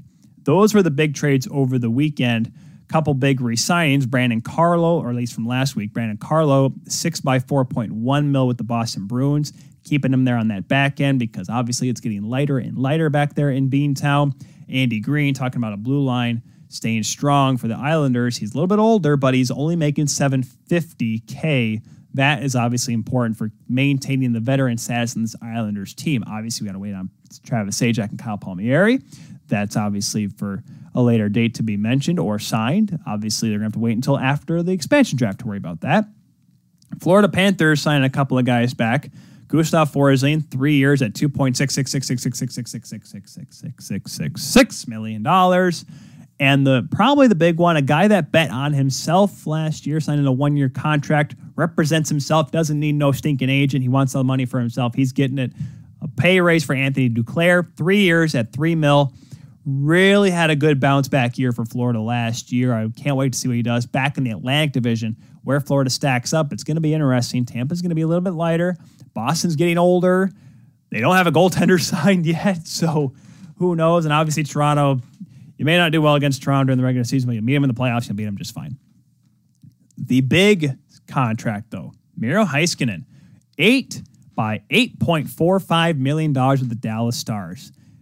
Jim Nills said to himself, Boys, we are not letting this kid even get a whiff of an offer sheet. We're signing him right here and now. Sign on that dotted line there, young man. Electronic signature, whatever you want to do, sign it. And he did. Miro Heiskanen is going to be on the blue line for a long time there in Dallas. And like I said, I mentioned with Pat, Dallas, they are a better team than I think they were last year. Now, yes, Ben Bishop chose to waive his no move clause. Then again, he didn't even play at all last year. Wouldn't be shocked if Dallas moves on from Ben Bishop at some point. But Heiskanen staying around, I listen. Dallas with him, Klingberg back there, they're going to be a team to be reckoned with. No question about it. I can't wait to see what this kid continues to do because I don't think he's even at his prime yet. That's how good Miro Heiskanen is. A couple of the no move clause. By the way, Keith Yandle also got bought out. By the way, that was the other big buyout last week. Two point three million plus for the next year. Over five million dollars next year is the buyout costing Florida Panthers. By the way, so Keith Yandle's a free agent. I'm not not sure if Seattle's going to want to take a chance on another defenseman. Obviously, someone has to sign him though. Keep the Iron Man streak alive for Keith Yandle. The big no wave, no no wave. The no move clause waves of the week. Jeff Skinner, his $9 million cap hit, that was waived by the Buffalo Sabres. He did it with the Buffalo Sabres. Obviously, he doesn't care to be there anymore. Ben Bishop, who did not, like I mentioned, did not play last year. I don't, as good as he was, like I mentioned, guys, he is made of glass. I've said it 100,000 times before. 2019 was a great postseason for Ben Bishop. But as we learned last year, he is not the most reliable goaltender to stay healthy. I don't think Seattle. I don't see Seattle taking a chance with him. But the big fish at ten and a half mil AAV, Carey Price, ladies and gentlemen, Carence Price the first, as I like to call him. Now this one has a lot of to it because remember, of course, the news came out a couple weeks ago that Shea Weber may need possibly season-ending surgery for next season just because he was playing with just a broken down body during the playoffs and then the finals. People like, oh, he looks hurt. Well, he was. And so you wonder how that's going to affect the team. And now there's whispers, nothing confirmed, that Carey Price may have an issue with his hip and his knee. I, I will say this Carey Price in the finals, whether just because he just didn't get comfortable, he just didn't look like Carey Price in the first three rounds. I don't know if actually anything happened to him, but he did not look like himself in the finals. Let's be honest, kids. Then again, neither did the Montreal Canadiens, minus that game two, the game two loss to Tampa. So yeah, I, I, don't know. I don't know if Carey was actually hurt. Yeah, he show, he flashed some brilliance throughout the series, no question. But this, I, for me, this is games and shit by Carey Price. I wonder if there was a side deal that was going along for the Seattle Kraken. It, it's it's in, it's insane to think though that Carey Price may not be a Montreal Canadian. And I get, and here's the thing: the cap hit's huge. It's huge. It's ten and a half million dollars. That's why I think that it's okay that Carey Price waived it because now you get to protect Jake Allen. Because if Jake Allen was left in the open, no question Seattle's taking him because he had a great year last year and a much more favorable cap hit compared to a Carey Price. And now, of course, you signed Chris Driedger at three years, as Pat mentioned as well from the Florida Panthers. So they have one goaltender, and I don't know what Seattle's plan is. It's three and a half million dollars is the AAV estimation by good boy Elliot Friedman, Buddy Friedge, tweeting that out here today. Yet I wonder if Ron Francis calls the bluff. I personally I wouldn't. It's because reason why for me it's the cap hit. As good as Carey Price may be, hurt or not, I get it. He's a great goaltender, and he could do some good stuff for you for the next couple of years, but he's not Marc Andre Fleury, where he can just find the fountain of youth that Roberto Luongo somehow left down in Florida and drink from it and be a Vezina winner. I don't see that with Carey Price. I don't think, and it's it's tough because I, I first of all I don't want to see Carey Price in another uniform. This coming from a Leafs fan, a guy that has watched Carey Price throughout his entire career through the turbulations of 2010 and Jaro Halak being to be the number one to Carey Price getting booed during the preseason game the following year to all of a sudden becoming a Vezina winner, a Hart Trophy winner, all world goaltender, gold medal winner, gold, World Cup winner, the whole shebang. I can't see him wearing another sweater. It would be painful. Now, yes, I've heard that some in there's could be in some forums that they could pick him up and then flip him to someone else and retain. I I don't know who would take him because even if you're able to retain, if Seattle say Seattle takes him and retains in a trade with someone else, that's four million dollars because no one's going to take eight mil on a goaltender who is getting up there in the age. I'm not saying. I mean, it's it's pretty much presumed that Carey Price, as good as he was last year in the playoffs, and is if he had a decent final, he would have been the Conn Smythe winner, even if they lost that series. Montreal did he's on the back nine of his career as well. He's going towards the end. He sees the peak has been reached, the prime has been passed. Carey Price on the downside of his career. Who's going to take a goaltender like that for $6 million? It's so hard in today's market. When the $10.5 million contract was signed by Carey Price, he's like, sweet, I know this ain't going to last forever. Sign it now and pay me. Because Carey Price knew that he's got, hey, he's got three, three kids now. And by the way, according to his wife, all three of them, their first words were data. So Carey Price is 3 0 against his wife. But no question, I, I, I can't wait to see what happens on Wednesday. Because if Berge, if Bergevin loses them, if if Ron Francis steps up and says, Carey Price, I will tell you this. I, I'll lose. I will. We're gonna get the Curfew boys back on from from right before we had before the finals. Remember those guys? Oh, we're gonna get them on because there needs to be a heart to heart or something because I, I don't know. I don't see that move happening based on the fact that it's money. But then again, I wouldn't be surprised if Ron Francis says, you know, we could flip him. You know, if you, if you go with Chris Driedger, that's fine. And then all of a sudden, you bring in Carey Price. And if you can't flip him for a certain deal, all of a sudden you have Carey Price, who's a good goaltender, staying in in Seattle. It's Wednesday night's going to be interesting, guys. All right, so we have a few minutes left here on the Kuehl Show. Let's start making our picks. I think we'll have enough time after Tony Ferrari, who's coming up here in about 10 minutes' time here on 12 Ounce Sports. Let's do this. Let's do our own expansion draft, the TKS Expansion Draft Extraordinaire, using our good friends at capfriendly.com for this. We'll start off with the Anaheim Ducks. Who can you pick? Anthony Stahl is the own goaltender. I'm going to be quick here with these. I'm going to take Man, Adam Henrique's making 5.825. I can't pick up that contract. Hayden Fleury, though, on the back end, only making 1.3, a good young defenseman. I would not mind that deal whatsoever. However, Kevin Shattenkirk at 3.9 is not too bad. Uh, we're going Kevin Shattenkirk, kids. It's a bad, de- bad idea, but we're taking him. Uh, Arizona Coyotes, they have a couple good looking players. I man, Tyler Steenbergen, he was so good coming out of junior. I, it's a bummer to see what happened to him. Alex Goligoski there on the back end, but that's five and a half million dollars. This may be a straight up like thrifty Dutch team I'm about to pick here. Goaltenders, they're all open, but of course you have to worry about UFAs as well. Kevin Shank, okay, uh, Kevin Shattenkirk, yeah, he's not a UFA next year because you don't want to pick a UFA for no reason because you can just sign him later. Uh, you know what? I'm gonna look at the back end there at Arizona, there's really nothing much to look at. That's the hard part. A lot of them are UFAs. Goligoski, Hjalmarsson, who's gone though, Jason Demers. You can sign those guys later. All their goaltenders that they did not protect. Darcy Kuemper, they protected. Antti Raanta is on the back end. He's a UFA though. Let's take on. Oh man, gosh, I don't know, man. This is a bad team to pick from. Uh, you know what? I don't want to pick Derek Brassard as a UFA. Gosh Almighty. This is harder than I thought. Man, we're only on Arizona here, kids. Let's uh, let's take Tyler Pitlick, I guess, because he's uh, he's got another year of his contract. Going to Boston here, David Krejci is UFA, Taylor Hall's UFA, Ondrej Kase is an RFA, Nick Ritchie's an RFA, Chris Wagner, Sean Kuraly, Curtis Lazar, he's a UFA next year though. Greg McKegg, uh, let's go down the list here. Who we got on the back end? Kevan Miller, well, Kevan Miller retired. Uh, Connor Clifton's UFA, Jeremy Lowe's Lowe's Oh my goodness, this is so hard. Uh, both Rask and Halak are UFAs. You'd be so dumb to waste a pick with a UFA though. Sean Kuraly is a UFA. Gosh almighty. I Nick Ritchie, I guess. You can get his signing rights. Unless you oh man, I ah you know, we're going on the back end. We're going defense. We're going uh, I'm going Connor Clifton. Uh, Connor Clifton, that's a tough one. Uh, Buffalo. The word yikes, children, goes with the Buffalo Sabres just because the players they were able to pick.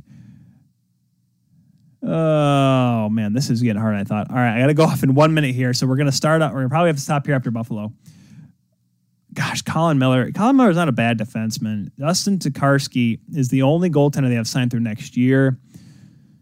Oh, man, they have so many UFAs. I'm not taking Kyle Pose. We will not do that. Cody Eakin is not a bad pick. You know, let's do Cody Eakin. Sorry, Jeff Skinner at $9 million. I can't do it. Can't get myself to do it. Uh, I guess we have time for one more. We got Calgary next. Not taking Milan Lucic. I'm not stupid. Uh, Josh Leivo's UFA. Gosh, though, they have so many UFAs. Do I take Mark Giordano at 6.75? That's the question we have, kids, because on the back end, our goaltending, they only have Tyler Parsons and Louis Domingue. Uh, Nikita Nesterov's also a UFA. Gosh almighty. You know what? I'm taking Mark Giordano. Why? Because I need some. You need some veteran defenseman. Deryk Engelland, for goodness sakes, Vegas took him. And we'll pause there, folks. We'll take a pause there. When we come back, we'll get into the entry draft, the NHL draft that comes up this weekend after the Seattle expansion draft, where probably more trades will be made because after the roster freeze ends on Thursday, we're going to be joined by Tony Ferrari joining us here on the Kuehl Show to get you set for the NHL entry draft coming up right after this here on the Kuehl Show. Back with more right after this. And welcome back to the Kuehl Show, everyone. Tyler Kuehl, the insider to the insiders, here on this Monday, July 19th, here on the Kuehl Show, here on 12 Ounce Sports. Guys, in a couple days, yes, the Seattle expansion draft will take place, and it'll be awesome, it'll be fun, and people will yell and scream on Twitter as they always love to. However, just a couple days after that is going to be the NHL entry draft. And with that, because I, unfortunately, guys, I was wrong on all my picks last year. I thought Lucas Raymond was going to be outside the top 10. And ever since that happened, I have not forgiven myself. So we're going to bring in someone that knows a thing or two about this sort of thing. He is everyone's favorite ball draft analyst. Ladies and gentlemen, welcome to the show, Tony Ferrari. Tony, how are we doing, man? Uh, I am good. I'm good. Happy to be here. Tony, it is, you know, I should probably mention the folks. The reason why Tony was such an important guest for me is because Tony and I go back a few years. Tony and I each got our, I guess, our big breaks, if you will, writing for Puck 77. Remember those days, Tony? Oh, yeah. With Josh Tesler and the gang. Oh, man. We, we were this ragtag group of guys that just pounded out a bunch of words. I was tasked with covering the CHL, even though I had no business doing that. And it was a lot of fun. And Tony has gone on to do awesome things covering draft, doing awesome scouting work for various organizations, Tony. And we tried to get you last year. It didn't quite work out so well. I tried to get you there before, I think. Didn't work out so well either. But here we are now. And how excited for you for the NHL entry draft coming up this week? Uh, I'm excited because I'm, I'm ready for it to be over almost. This is a weird year because there isn't that superstar at the top of the draft, and it feels longer. It feels like a long year because of this pandemic, and everyone's been watching everyone on video, and I, I think everyone's just tired of this. I think we all want. We know next season is going to be a little bit more normal, and everyone's just ready to get there. And this draft class is going to suffer a little bit because people aren't as favorable on it, but I think everyone's excited to finally get there. The draft it, it's a month later than normal, so we're even still delayed that way, but it, it's going to be a ton of fun. I think. I am so ex- I'm so excited too, and you're right. It does feel like this really long year. And I was when we had Pat Micheletti on earlier, it just feels like we're to snap our fingers and it's to be t- the 21-22 season all over again.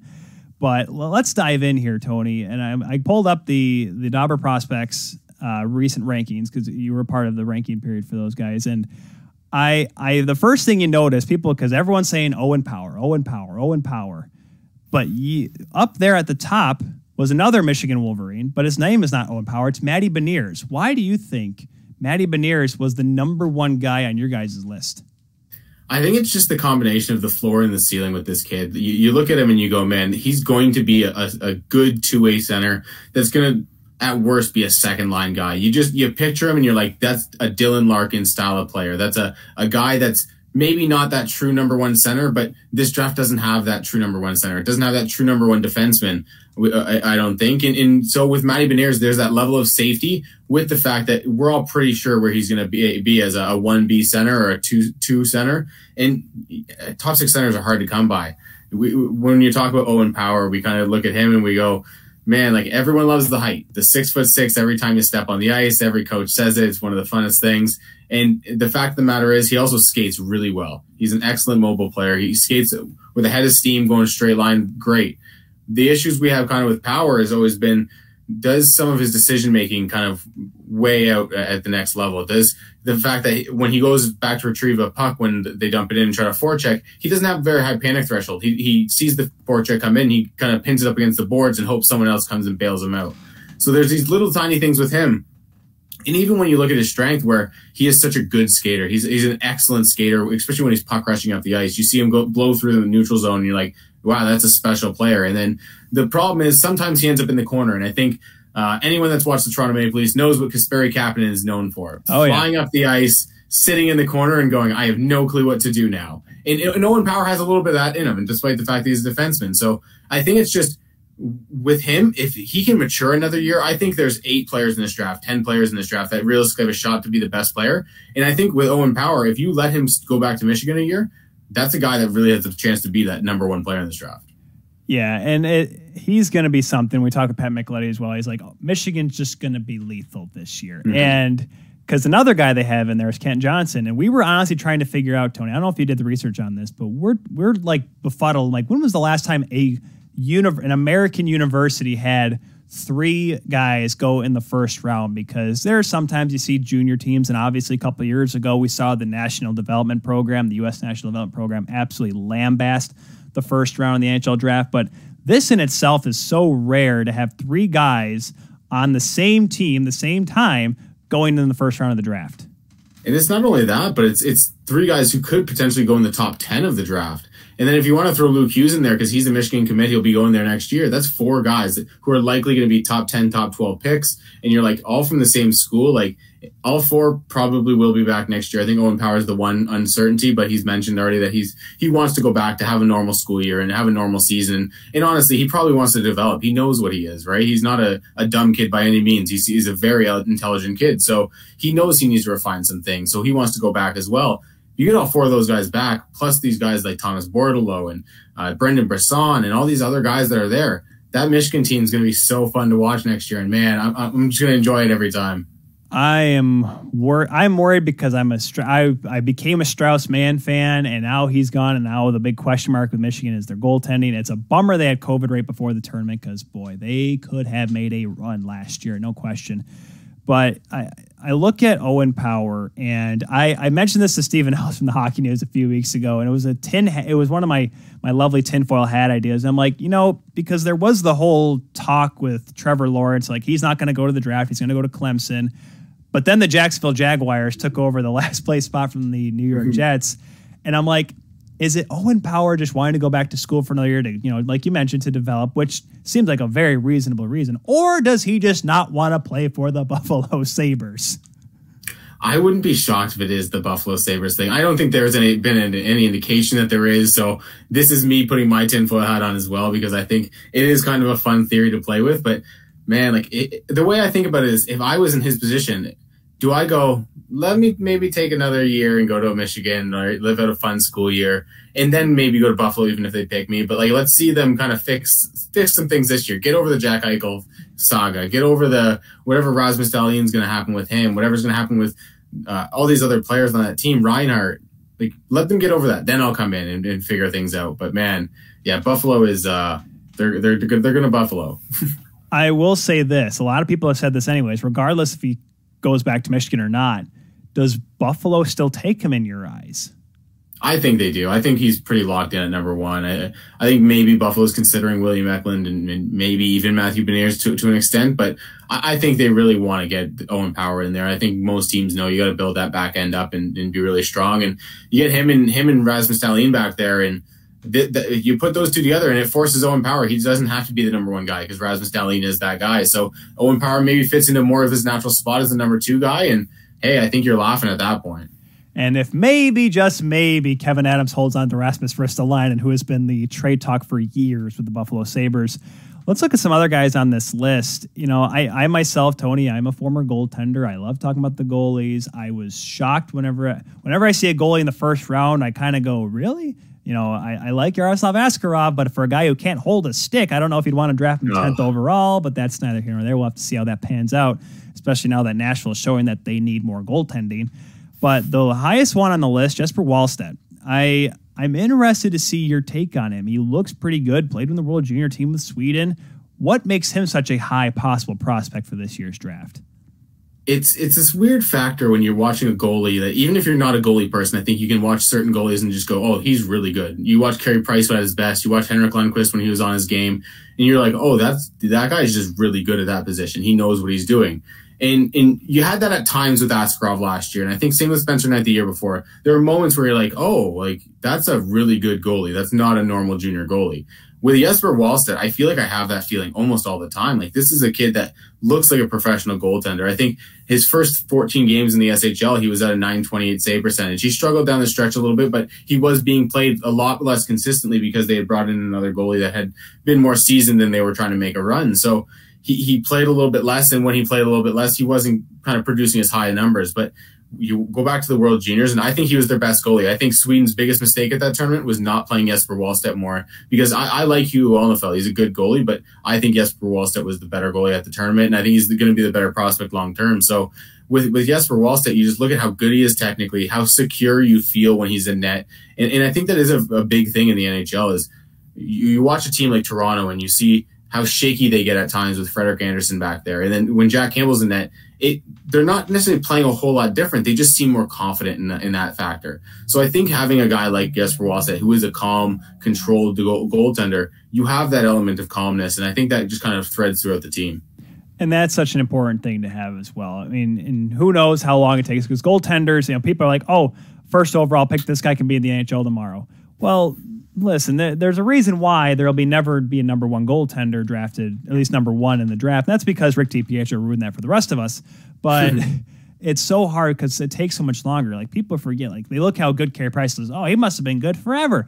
Yes, he. I mean, he's been good for a very long time, but he had to. He won a Calder Cup with the Hamilton Bulldogs, but he had to pay his dues in the junior ranks and the minors before making it to the NHL. It takes a little bit longer with some guys, and as as more as I look at the draft this year for goaltenders, it's more looking like a European dominated. And you look at the Central Scouting rankings, they they I, I believe as much as you love to see, you know, compare each player to, you know, across the board, I like how they separate it North American, European, both skaters and goaltenders, because it's a different kind of look when you have to look at each player. And that's why I think Wallstedt, who is listed as the Central Scouting's number one goaltender, it seems like this year is going to be a European goaltending heavy draft, Tony. Yeah, I think it is. Like you look through this draft, and I don't think it's a, a, really strong draft in general, but I think you have some of the Russian kids, Gerasimyak, who's really good goalie. In, in but I don't think this is a huge goalie draft. I think you're looking throughout these picks, and, and you don't have the the Joel Blomqvist. I think you have. I think it's it's it's Wallstedt and Cossa, and then you there's a big, pretty big drop off. I think. I think you get guys like Benjamin Gaudreau. Is Tristan Lennox still a guy that people have faith in? Uh, is like some of these other North American goaltenders, like the NTDP normally has a really good goalie. Is Kaidan Mbereko or Gibson Homer a guy that people have a ton of faith in? Like, do they get drafted? I, I don't know. So it, it's going to be one of those years where I think teams are going to go, let's take a chance on the Russian goalie. Let's take a chance on the goalie that was playing for Frölunda's junior team or whoever it may be and, and see what he turns into because he's got a good frame and he's got a good track record and, and that kind of seems to work for Russia or, or for European goalies because teams don't really seem to have an idea what they're doing. They're just throwing darts at the board a lot of the time. Oh, because especially this year more than anything, and this is why we're going to jump to Sweden here because I, you know, when I did the U18s this year with with Bruce Levine for Hockey TV, Sweden was in our pool, and I got to see Sweden. So I got to see Simon Edvinsson and Carl Lindbom in goal and and Fabian Lysell, and I and I see Lysell, and it I don't know what happened, Tony. I know you watched the U18s yourself. I don't know what was wrong with Sweden, but it just never seemed like they were this dominant force. They were coming into this tournament. And the two guys that I think, I mean, obviously you guys put them up there high end because they are still really good prospects, Lysell and Edvinsson. Personally, I was not impressed. But then again, that's what happens in some of these tournaments. Sometimes they don't step up in these big international tournaments, sometimes these young kids. Yeah, I think coming into the year, the two countries that everyone was like, "Oh man, this is going to be a strong draft for the Swedes, and it's going to be a strong draft for the Americans." And I think both countries disappointed a little bit. I think the Swedes still, for the most part, their club seasons had a good year, and I think a lot of them are still fairly high on the board. And I think you look at a guy like Isak Rosén and, and, and Simon Edvinsson and Fabian Lysell, and they played good in spurts at the tournament. I think Rosén was really good throughout the tournament. I think Fabian Lysell kind of fell victim to trying to do too much on his own. Like there were so many times where he was trying to make a play and then there'd be no one in the front of the net or he'd try to do something. And then towards the latter half of the tournament, he just tried to do it all himself. He's trying to go through defensemen. He's got a ton of skill. He's got a ton of speed. He's got the tools to do it, but no player can do it consistently. Like you, that's too much to ask of a guy, especially when Fabian Lysell is not Alexi Lafreniere. He's not Quinton Byfield. He's not this guy that's an absolute dominant force at the junior ranks. So it's a, a bit of a situation where like the Swedes just in general, they, they had a lot of good players, but they couldn't really come together as a good team. And it was really interesting to see that.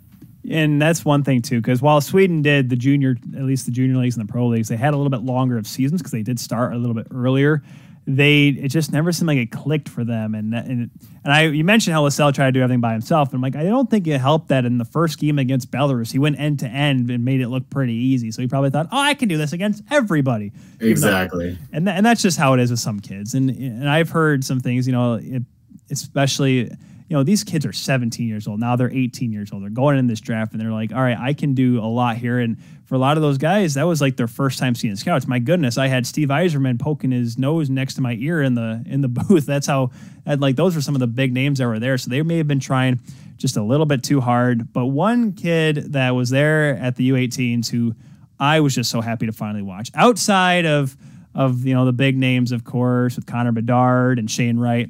I got to see Brandt Clarke play. And when we talked with Tate Harris last year before, it was actually right after the draft. We were talking about the OHL a little bit, how they did in the draft last year. I'm like, who is the pick next year for the draft? Who is going to be the number one guy? And Tate Harris, without a doubt, said Brandt Clarke.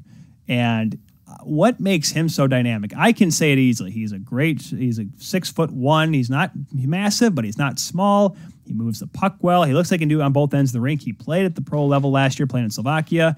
What makes Brandt Clarke a special player? I think part of the thing that makes Brandt Clarke a special player is he's just so intelligent. He knows how to pick apart a defense, unlike many defensemen in this draft. I think you look at a guy like Luke Hughes, who a lot of people think is the, the top offensive defenseman in this draft, but he doesn't have the same kind of cerebral instincts that Brandt Clarke has. He, he has the tools, the attackability, and stuff like that. But I think Brandt Clarke's just so intelligent at, at identifying where the weakness is and attacking it when it when it comes open whether it's a pass or he's able to skate into the zone. I think a lot of people kind of sour on him a little bit at times because his skating stride is a little bit wonky. He looks like a, a deer on rollerblades at times. He's a little knock kneed and stuff, but the kid has the best four way mobility out of any of these top four defensemen. I think. I think Luke Hughes is the best for, front forward skater, but I think Brandt Clarke's the one that walks the line the best. I think he's the one that kind of is able to kind of shift down into the zone and climb down the walls and stuff like that, and then retreat back on his back on the, the back skate. So I think he's a guy that does so many things so well, and he's just so intelligent at when to attack. I think he's an aggressive defender. I think he's probably gonna need to rein that back in a little bit. He likes to go down in his stomach and kind of sprawl out and try to make that desperation play when he doesn't necessarily need to. But he's a guy that I think has all the drive, all the tools. And, and for me, he personally, he's my top defenseman on my board. I think he was the number two guy on the Dobber prospects list. But yeah, he's a guy that I, I think he's certainly the the one guy that I think is in the conversation as a defenseman as for a number one pick he's going to be something else. And I think Luke Hughes will be too, given time, obviously, like I said, going to the University of Michigan. The the big Russian that everyone's looking at, obviously, there's Daniil Chayka, who is going to be big, but Fyodor Svesh, uh, Svechkov is one of the high ends. He's from the St. Petersburg system. He's a center. He's six foot. Once again, not a massive guy, not a small guy.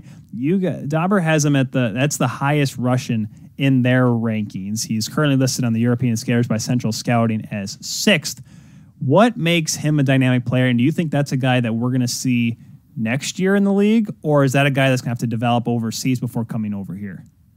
Well, I, I, think he'll probably take at least one more year, but I do think he's one of the more one of the more NHL ready players in this draft because he plays such a smart two way game, and I don't know if dynamics necessarily the right word to describe him because he doesn't have that super flashy offensive game. Like this guy is a guy when you watched him at the World Under 18s, where he, he every time he seemed to get a point, whether it was a goal or a nice assist, it was on the counterattack because he was making a really good defensive play. He'd come up and, and, just pick a pass off coming off the boards, or he'd win a battle along the boards, or he'd go in and he'd just absolutely strip a guy without the guy even realizing that he was there. And he plays such a smart defensive game. I, I've been calling him B minus Anton Lundell the last like few months because he plays a lot like Anton Lundell. He doesn't have that flashy offensive game, but he has a good shot. He's a really good passer, crisp passer, and he's a guy that I think – when you, you give him a skill guy in his wing, he can enhance the skill guy's game by doing all the little things that the skill guy doesn't want to do, and then still contributing as an offensive player. So I think he probably tops out as a second line center or a really good third line center. But man, this guy is is got so much intelligence in his game, and, and like I said, I think he's one of the more NHL ready and, and safer picks of the first round. Yeah, that's that's one thing too, Tony. As we kind of switch gears away from the singular prospects, but more like to the team side of things. When you're when you're sitting there in the top ten, you're, you're almost trying to find the guy that's going to change it for almost change your franchise because you have to pick, you know, uh, because there's so many top end prospects. If you pick the wrong guy, it may end up coming back to bite you in the butt. We mentioned how Cody Glass just got traded over from Vegas to Nashville, and you know his career hasn't quite panned out as many thought it would be. Right now, it's quick for those that don't know. The top 10 goes Buffalo, Seattle, Anaheim, New Jersey, Columbus, Detroit at six again, San Jose, LA, Vancouver, Ottawa. That 11th pick was forfeited by Arizona, not because they're dummies, just because the fact that, well, they are dummies, just not the dummies that were last season, more or less because they had some players work out for them. That's all it was, not uh, other things. Because um, they're a family, Tony. Remember that. They're a family. Oh, good family business over there in oh, Arizona. Oh, good family business. But if you're Buffalo, you're Anaheim, are you looking for the next best player or are you looking for a guy that, you know, hey, this guy we could see on our team – in a certain number of years or in a couple of years with some good development? I think for it depends on the team at, at the top of the draft. I think Buffalo and Anaheim, they both kind of want guys that are going to be that high end offensive player, that high end player that can kind of help change that franchise. But I think when you look at a team like Seattle at number two, I think the guy that screams Seattle right now is Matthew Beniers because he is that guy that you look at and you go, this could be the captain of the team in a few years. He may not be the best player, but he's got the guy that's going to wear the C. He's going to be that second line center that just kind of rallies the team, scores the big goal in the playoffs, and all those things. And, and I think he's one of those players that kind of can can bring a franchise kind of together. And I think that he screams Seattle. I think Owen Power, like I said, is going to Buffalo. But with Anaheim, I think it's going to be really interesting because, like you said, I think they do want to go for a guy that's a higher end upside guy. I think they could take a swing at William Eklund. I think Simon Edvinsson's an interesting option there because he is such a raw prospect where you look at his tools and you're like, oh man, we could do something with this, but it's going to take some development. So this this draft is going to be really interesting because I think we're going to see, especially with no one really separating themselves outside of maybe the top couple names. I think you're going to see a lot of teams go, all right, which player do we like best the way they play? Because they're all kind of the same grade prospects. They're all 80s. So let, let's go with the one that plays our style of game. And you're going to see a lot of that in this draft, I think.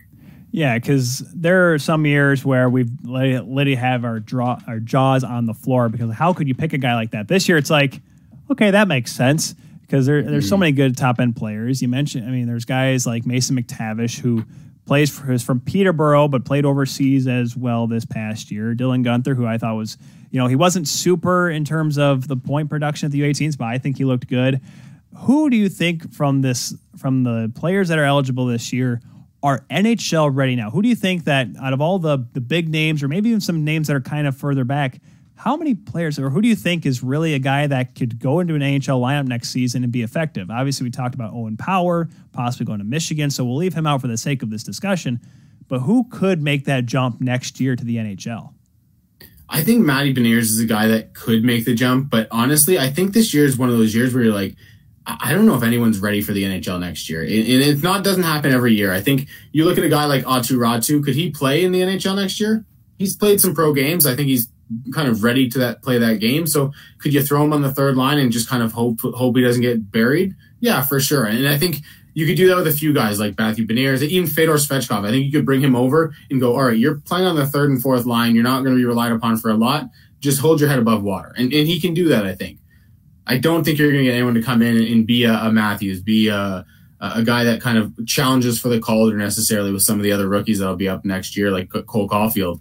Like I, I don't think there's anyone in this draft that's going to challenge him next year for something like that, or even some of the other rookies for next year. So it's going to be really interesting to see which guys do make the NHL because I think we're going to see a lot of holding their heads above water for whoever does make it. Yeah, and that's one of those things where I think teams realize, and I still, and I, and this is why I say you'll never see anyone from the National Development Program ever make the jump anymore to the NHL. I think Jack Hughes was a great experiment and he's starting to come around now, but boy, that first year was tough for that young man. And yeah. it's almost like maybe you should have I you know gone to college and done it cuz heck cuz I'm if I'm not mistaken, Jack Eichel only played 1 year before coming to the NHL. And it worked out pretty well for him. Well, pardon me. The money worked out for him pretty well. Obviously, the hmm. situation in Buffalo, that's a different story for a different day. But you know, we you, you always favor everyone likes to look at the top ten and pick whoever. But you know, I there's this guy by the name of Yzerman who a couple years back drafted Mo Seider, and literally myself included, we all had the same reaction he, Seider did when he got drafted. Everyone's like, "Wow, what a crazy high pick! He really moved up the draft board." Who is that guy this year? Who do you think jumps into the top 10? Or maybe a guy that's projected third, second round that goes all the way up to the first round?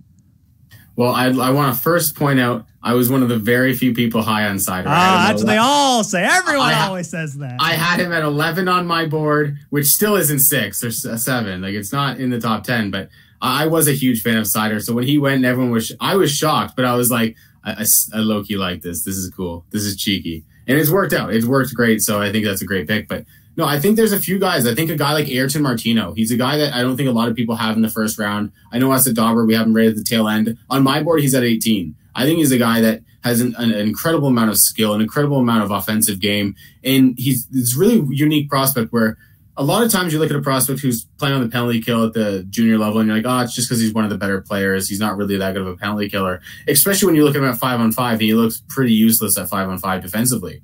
Ayrton Martino is not a good five on five defender. He is maybe my favorite penalty killer to watch in this entire draft.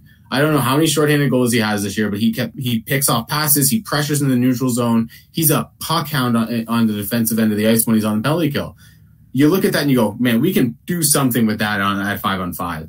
And I think when I talked to him this year, he even mentioned like, yeah, the, in Omaha they like to fly the zone a little early, the wingers, and, and, get out there and try to push the pace offensively. So he was doing that a lot, and he was probably doing it too much. And you, you look at a guy like that, and you're like, man, if we can get some of that penalty kill game at five on five, just in his own zone, and let that offensive tool set play, like he's a really fun player to watch. I think he's a guy that could sneak into the first round. I think Scott Morrow, this the wild card high school kid.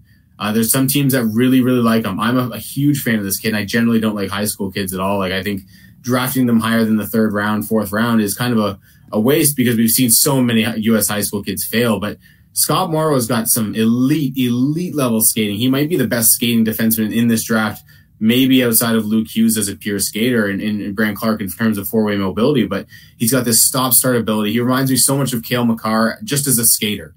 He doesn't have a lot of the other tools that Cale Makar has. That's it would be completely unfair to compare him to a guy that's going to be a perennial Norris candidate the next few years, likely. So, but he's got that special skill set where you're like, man, if a team falls in love, we've seen teams fall in love with high school players before, and I, I wouldn't be shocked to see him in the first round either. So I think those two guys are, are two kind of wild cards that could sneak into the first. Yeah, uh, high school draft, and it's it's so different because I have to remind people who won the Calder over Steve Yzerman his rookie year. Some kid by the name of Tom Barrasso, who was drafted a goaltender that was drafted number one out of high school. That does not happen anymore, just because the fact that a junior hockey, college hockey, it's all changed since then. But you know, you you study all these players. Where do you think the hot high school market is nowadays? Because obviously there is the Northeast, there is New England, Massachusetts. There's obviously Shattuck, St. Mary's. They're still Minnesota. I will be the I am I still beat to the drum of this. I actually met Mackenzie MacEachern at Brother Rice's uh, at their prom because it was at the same hotel that I was staying at for a prospects tournament. So I knew Mackenzie MacEachern before he got drafted. But where is the high school hotbed right now? It's it seems like it's still the Northeast and Minnesota. But where do you think the best players are coming from right now? Yeah, I think the Northeast and Minnesota are probably the two two areas that you go to because they've got so much talent, and you're seeing some of these schools like Shattuck St. Mary's and St. Andrews in Ontario kind of teaming up for this like super high school conference. It's a really interesting conference. They're going to start next year. Yeah, I can't think of it off the t- top of my head, but it's going to be a bunch of the best high schools from all over the states in the Northeast and Minnesota. Uh, Shattuck, St. Andrews in Ontario, like I said, the one going to be the one Canadian school, and, and it's going to be this kind of super uh, superpower conference. And I think that's going to be an interesting route for seeing some of these other high school kids go because now they will have to play against some of the better competition. Some of these kids are probably going to move from other schools to go to these schools so that they get that higher end competition. And I think it could be a, a quasi junior level league at, at times when we get some of the talent in there. So I think that's going to be really interesting to see going forward. It's called the Prep or the Prep Hockey Conference. It's going to yes. feature Shattuck's it's going to have St. Andrews, like you said. It's going to have Northwood. It's going to have Rhode Island or St. Charles and South Kent are going to be the teams to watch out for in that conference. Shad- Shattuck's has always been it's for you know even date back when I was a kid growing up. Shattuck's just seemed like the staple in terms yeah. of, of prep hockey. Always, they always provide excellent talent. We mentioned just a minute ago, Tony, about Mo Seider getting drafted by Steve Yzerman. He's back at six again. Took Lucas Raymond last year my question is this: out of all the top end, you know, teams that we have in this year's draft, is there a team that sticks out to you that's going to shock people in terms of who they pick? I mean, I now obviously Buffalo could go way off the wall and take Matty Benier instead of Owen Power. I mean, or they take someone that's going to be ready for the NHL next year. That's entirely a possibility. But is there a team that just says to you, like, you know what, this team's going to do something that's no one's going to see coming? I think there's three teams actually, and they're they're right in a row. I think six, seven, eight. Detroit, San Jose, and LA. I think those three teams. They're all a little bit of wild cards. I think Detroit is with Steve Yzerman. He's always kind of willing to beat to dr- beat to his own beat of the drum. Uh, you, you, look at uh, Doug Wilson in, in, San Jose, and I think they, have got a really interesting opportunity to figure out what they want to do. Are they the team that that does take Jesper Wallstedt in the top ten? Uh, is it Detroit? Is it LA? I think all three of those teams have a chance to do that, and, and I think all three of those teams have a chance to maybe grab a guy like Fedor Svechkov, like surprise somebody like that and, and pull him, some guy that's in the 15 to 20 range right into the top 10.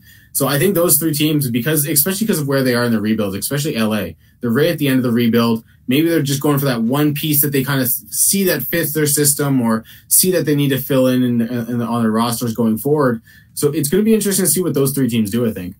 Yeah, yeah, and Steve Yzerman, he's he's an interesting guy. I, he's ever since that Mo Seider pick. It's like, all right, what is Steve going to do this year? It's like Kofi Kingston at the Royal Rumble. What is Kofi Kingston going to do this year? What's Steve going to do in this draft? I, I've always, I've always loved watching the draft. At least the first round. Obviously, when you get to the second, third, and especially in the later rounds, it's like, all right, who we got left? Who's on the board? Who? I mean, how many? How many players? Because it's so funny. Because people look at Brayden Point. People, you know, whenever you see picks get traded, I'm like, oh my gosh, you got to keep that seventh pick because a guy like Patrick Hornqvist could be drafted from this team. Or, you know, people look at Brayden Point. This guy was a third round draft pick. And I remember I was actually listening to the Steve Dangle podcast. They listed off the other players they drafted. Tampa did that year when Brayden Point was picked. Nobody that I've ever heard of before. The draft itself is just, eh, when he gets to that point, you're just picking whoever. But how many players do you think, off the top of your head, do you think, this is kind of a wild guess for you, Tony, that actually make the NHL. For if say a team has seven or eight picks, they could pick one up in a trade. How many of those guys do you expect to be in the NHL at any point? I think the the running rate that I last saw was about twenty seven percent. Um, make it to the NHL. That's that's rate from first round pick to seventh round pick. I think the first round picks are obviously a lot higher. About fifty percent make uh, the, the NHL on a over hundred game basis. I think when you, you get to the towards the top 10 there's a lot higher success rate obviously. And, and, as you go back it does go down significantly. But once you get to that second third round fourth round i think teams have a, a habit of going oh well we couldn't get the big defenseman in the first round so let's take the big defenseman that doesn't score and can't skate in the third round. Where, in my opinion you go for upside. As soon as you get out of that first round as soon as you get out of the surefire guys i think you go you know what? Let's take ayrton martino. Let's take uh, logan stankoven fell. Like why? Because he's five foot eight well, let's take him with the 45th pick because maybe he's the next Brayden Point. And you you look for those guys with the high end upside, the high end skill, and, and you go, what, what's the one thing that they need? What, what's the one thing we can help them get to the next step so that they can be the full potential at the NHL level? So I think it's about developing at that point and, and then identifying, like I said, the high skill, high upside guys because if you're swinging for home runs, we look at baseball nowadays. If you, they're all going for home runs, that's all it's about. Home runs or strikeouts. You might as well treat the draft the same way. Yeah, it, that's kind of how it is. And you mentioned Stankoven, and I listen. I, obviously, Bedard, Wright, Clarke, those were the big names for Team Canada at the U18s. Bruce and I have mentioned it on the air. Logan Stankoven was one of the fa- one of our favorite players we got to watch because and I'm going to say this, and all of our Toronto fans are just going to lose their mind. I'm wearing the Leaf shirt right now. He's just like a guy like Zach Hyman. And not just because he wore 11 kids and not because he's right handed and a little bit smaller, but because he worked so hard. Like it never seemed like he stopped giving 110% on the ice. And that's what makes him, I think, a high end pick. And you know what, Tony, you're, you know, you're from Ontario. You're in Ontario there. Do you, how much do you think Zach Hyman's going to go for? Uh, too much, way too much. like six by six, I wouldn't be shocked. Like something stupid. Like if I look at Zach Hyman, I'm like, I, am a Leafs fan myself. I watched every Leafs game. I think Zach Hyman's an incredibly gifted player at what he does.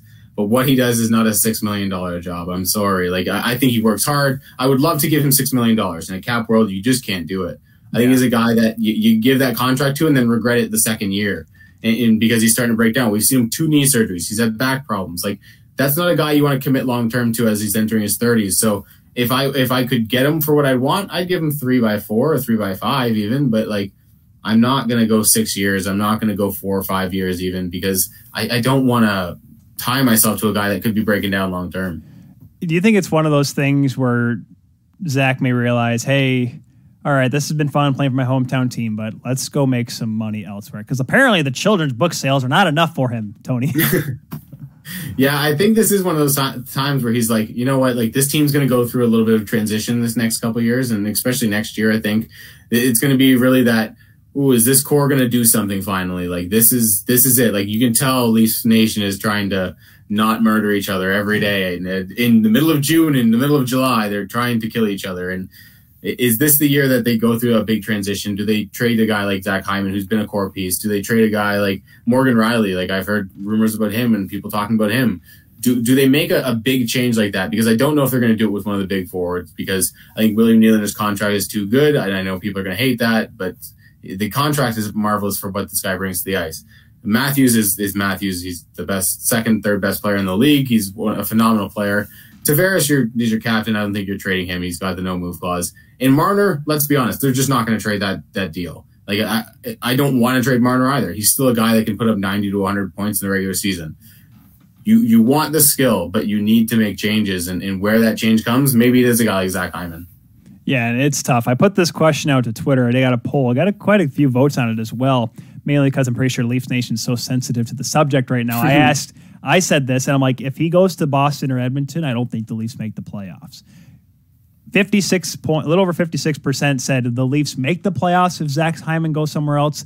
Only 40, almost 44% said keep your golf clubs. Tony, Zach Hyman signed somewhere else. Yes or no? Do the Leafs play into the postseason?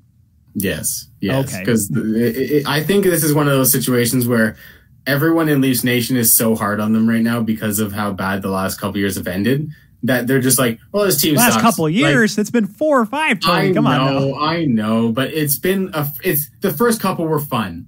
The first couple were like, ah, this ragtag group of young kids, they're getting there. And then the thir- second and third time, you're like, ah, this is getting annoying. And then the last couple years, you're like, well, I'm gonna flip my table because I just whipped my laptop at the wall, so like I'm frustrated. So I think, yeah, this is kind of.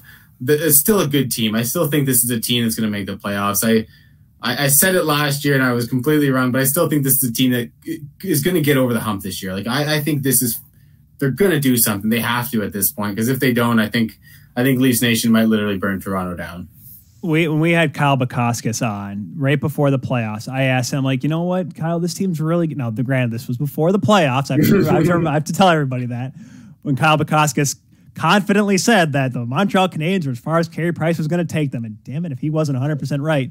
But I asked him like, are we just afraid to? Because I told him like, you know, Kyle, you know, you're from Ontario, Kyle. I'm a Leafs fan myself. Why am I terrified to pick the Leafs? And he's like, because we're all scarred, because we because yeah. we know what's going to happen, and it's it's the definition of insanity, Tony. And if it happens in the first round again, boy, if I'll say this right now, if Steve Dangle gives up on the Leafs, I'm pretty sure everyone else will, right? Yeah, like I think that the Leafs fandom will just die there will be seven Leafs fans, and it'll just be all the old people that are just still kicking around from the last Stanley Cup win. I'm just happy the Leafs are still playing because I remember Harold Ballard. Listen, Harold Ballard was uh. I, I, I, okay, I'm not going to go that far. I was about to say, I'm like, at least you know what? I'm sure the Harold Ballard years couldn't have been this bad. Okay, they probably were. Could you imagine the Harold Ballard years with social media, Tony? Oh Holy my goodness, moly. he would have been. Some of the sto- yeah, some of the stories you hear about this guy, you're like, Oh man, like if Twitter existed, holy. Oh, he probably would have been fired. I would. Well, I hope he would have been fired before before he finally gave it up. Gosh, my, my one of my favorite stories I ever hear about that is when he uh, apparently, I guess, pop sales were down, so he turned off the water fountains at the gardens.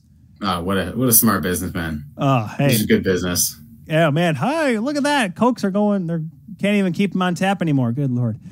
Uh, we'll we'll have stories for Harold Ballard a lot later on. We've been chatting here with Tony Ferrari, expert draft analysis. Tony, thanks for getting you on. We're so happy we're finally able to get it worked out this time this year. It's going to be an exciting draft. Maybe not the deepest draft compared to years past, but it's going to be fun to watch and have two drafts in a week. Seattle on Wednesday, the regular draft on the weekend. Boy, it's going to be a fun time. It's going to be a ton of fun. I can't wait for the Seattle draft. And then, yeah, like you said, a couple days later, we get the NHL draft. It's going to be a hoot and nanny for sure, as I'm pretty sure I just aged myself when I said that. Follow Tony, guys, at the Tony Ferrari there on Twitter. He is going to be your guy to give you all the best draft analysis leading up to day one and even throughout. Tony, thanks again, man. No problem. Thanks for having me on. And that was Tony Ferrari from the. He is one of the best draft now draft analysts that we've had on this program. No disrespect to the people we've had in the past. He's just an amazing guy to talk to. As we kind of wind things down here, we got a little bit of time left here on the Kuehl Show. Remember, of course, if you just caught the end of that interview, it is okay. Don't panic. The Kuehl Show YouTube channel will be your place to find the replay tomorrow. And of course, I mean, you're already listening right now on on your pod favorite podcatcher, so you're probably like, "Well, Tyler, why would we even bother telling us about the replay when we're listening to it?" I'm sorry. Listen, if you watched it live, you would understand what I say. That hey, if you missed a little bit, it's okay. You can watch the replay tomorrow. I'm sorry for all you cool people that listen to us on Spotify, Apple Podcasts, Google Podcasts, TuneIn Radio, iHeartRadio. SoundCloud where we put the stuff actually up I, in other radio FMs or whatever the heck you listen to. I am sorry for all, for all you guys out there. Uh, so we got about 15 minutes. So I think we're going to take this one all the way to 8.30, guys, because we're going to jump back here into the expansion draft. Because I, I want to get through this. It's so tough. I'm sorry for the folks that are watching on 12 Ounce Sports Radio. I'm like, well, quit staring at your laptop. Well, I, I have to. I have to see who I'm picking. So quick recap. I picked Kevin Shattenkirk from Anaheim like that's going to come bite me in the butt later on. I ended up picking Tyler Pitlick from Arizona. I took Connor Clifton from Boston, Cody Eakin from Buffalo, and my latest pick was Mark Giordano from Calgary. We're in to Carolina here. Carolina, interesting. No goaltenders worth really signing because Reimer and Mrazek are both UFAs. Alex Nedeljkovic is the one they pr- protected. You have Nino Niederreiter at one year at 5.25. You have, unfortunately, Brock McGinn, Martinook, Cedric Paquette, all UFAs, as are on the back end Dougie Hamilton, Jake Bean's an RFA, and Eric Gyllenhaal is also UFA. A couple, or he's UFA next year, but he's not even with the team yet. This is one of those things where I want to pick the best guy. I want to get Nino Niederreiter because here's the thing: it's only one year, only one year at 5.25, five and a quarter he, I think he's still got some good hockey in him, guys. I know he wasn't as good as he usually is. I'm not taking, I'm not touching Jake Gardiner with a 30 foot pole on the back end. We're going Nino Niederreiter, the Swiss Superman himself, for Carolina. Chicago. Chicago's interesting. They did the 7 3 1 route. They have Nikita Zadorov, Calvin DeHaan. Zadorov, by the way, an RFA. Calvin DeHaan, who is a UFA next year, making almost 5 million. The goaltenders that are available, Collin Delia and Malcolm Subban both UFAs after next year. On the front, the guys you want to look at Brett Connolly, eh. Ryan Carpenter, yeah, Adam Gaudette, Josh Dickinson, Brandon Pirri, and John Quenneville, all free agents. Dickinson and Gaudette, restricted free agents. Huh.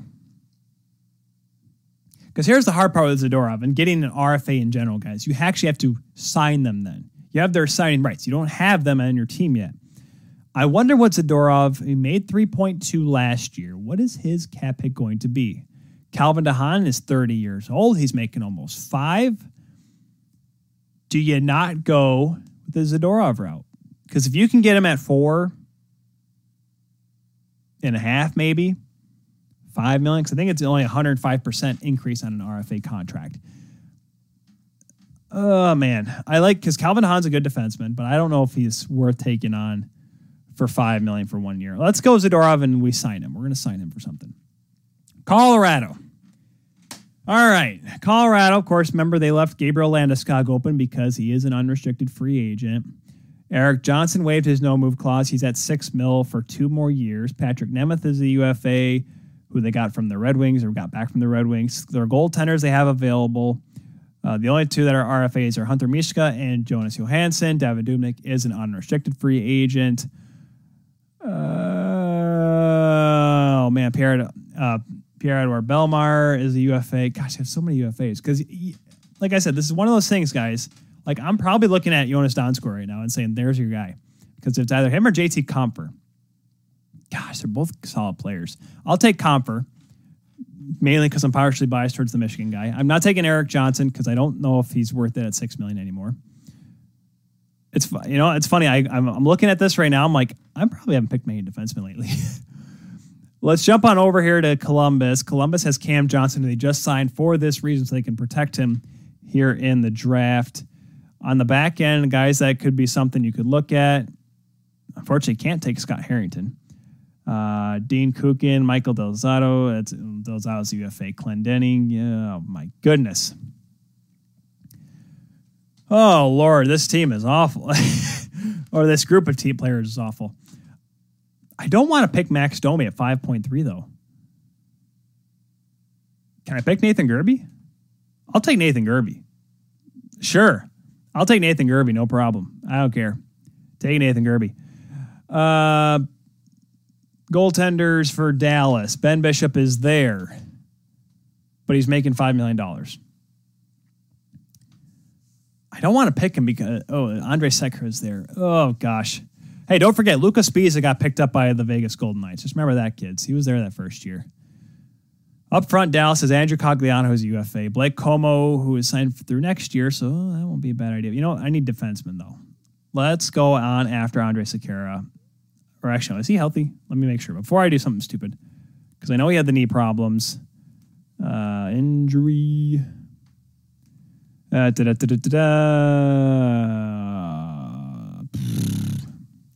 Andre Sekera injury. His name was out there, so you know what? We're gonna do that. We're gonna go Andre Sekera. Hopefully recovers, and that's gonna be our guy. What's that we? Okay, cool. Doing well on time here. Detroit Red Wings. Frans Nielsen, not even gonna take a chance. Darren Helm, UFA. Filppula, UFA. Vladislav Namestnikov. Hmm. Uh, Evgeny Svechnikov's an RFA. Unfortunately, I love Gino's a cool guy. Loved watching him in Grand Rapids. Not the guy I'm going to take at all. Uh, I'm not taking Pat Verbeek's kid because Pat, who works for the Red Wings, won't allow that to happen. Uh, Danny, De- no, not even a chance. Of Danny DeKeyser, Troy Stecher, not a bad idea. Unfortunately, he's the only. I mean, it's funny. All the eligible defensemen for the Detroit Red Wings, there's only two RFAs. That is Troy Stecher and and Dennis Cholowski. That are RFAs. Troy, uh, or excuse me, Christian Djoos and Dennis Cholowski. Troy Stecher and Dan DeKeyser both UFAs next year. Gosh, I don't know who I want to pick here. Goaltenders, they're all free except for Kaden Fulcher, who is a he's a glorified ECHLer. I won't let anyone tell me different. Oh my goodness, my team's gonna suck. This team is that I'm picking. I'm hoping Ron Francis is watching this right now, and he's like, every every player this kid picks, I'm not picking because that'd be the best thing you can do. Oh gosh, there's like no one I want to take because here's that's the thing. Like I said, I can pick all these players that are unrestricted free agents, get their signing rights. But why would I do that if I can just pick someone else? You know what? We're going Vlad Namestnikov. He's all what is he? Twenty eight. Uh, it's well because the other get twenty eight year old Namestnikov or twenty seven year old Troy Stecher. Jumping over to Edmonton Oilers, we can pick James Neal and put him on another expansion team. Hope he scores twenty plus goals. Or we can go after Kyle Turris, who is still a player in the NHL. Oh boy, that's just about it. There's Devin Shore who signed through 2023. Going on the back end, you got Oscar Klefbom. May not be the worst idea going after him to any defenseman. Yeah, Mikko Koskinen is UFA, but that's four and a half million dollars that I don't want. Oh, you know what? I'm going to do this because I thought about this. Is he healthy? I'm going to before I say this, Alex. Uh, Do, do, do, do, do.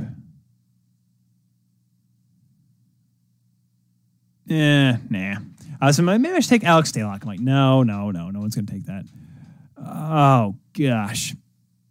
Screw it. Going real deal, James Neal. We're taking a gamble on the old fart. Let's take over to Florida. Everyone that's watching right now is like, this is the stupidest draft. Yes, it is, kids. It is the stupidest expansion draft you'll ever see.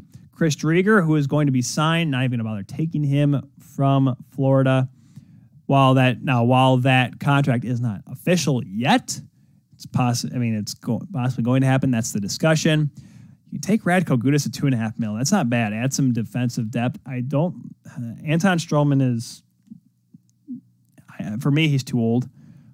Radko Gudas is 31 years old, though, Tyler. Well, I get it, kids. There's Frank Vatrano. There's Alex. Well, Alex Wennberg's a UFA.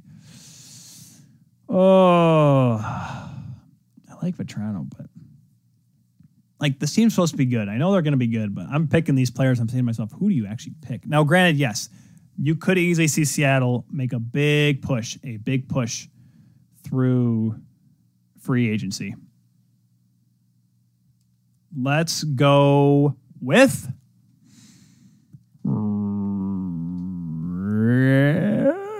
Oh, I'm. Uh, Frank Vatrano is going to be for Florida. Sorry, I got a text message about moving because, like I said, we're moving here soon because we're getting a new house uh, here in Grand Rapids. Los Angeles, Brandon Lemieux, not going to happen. Andreas Athanasiou, not going to happen. That is a contract negotiation I do not want to be a part of. Marty Frk, no, not going to happen. Olli Maatta, give him a second opportunity. Or you can go after Jonathan Quick at 5.8.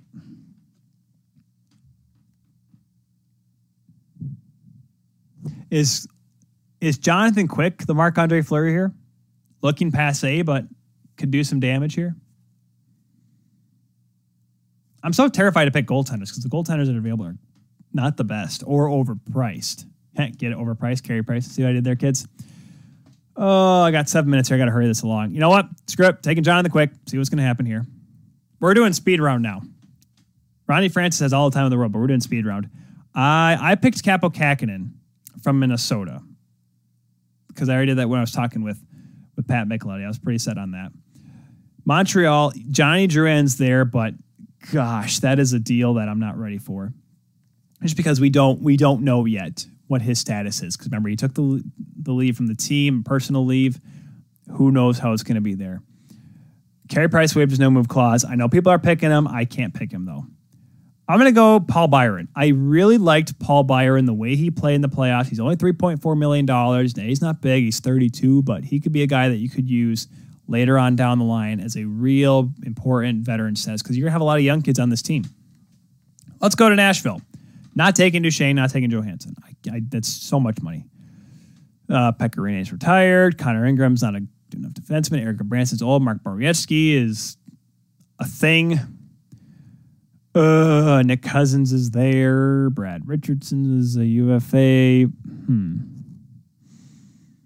hmm. My problem is that Johansen and Duchene are both at $8 million. Uh,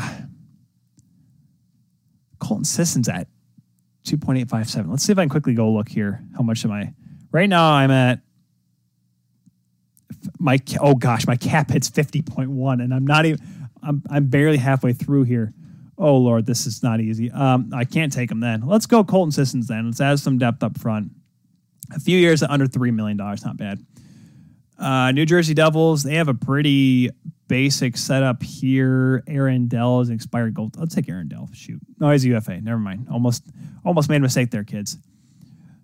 Uh, who do they got up there? Andreas Johnsson is a UFA in a couple years uh, at 3.4. It's not awful. Let's do that.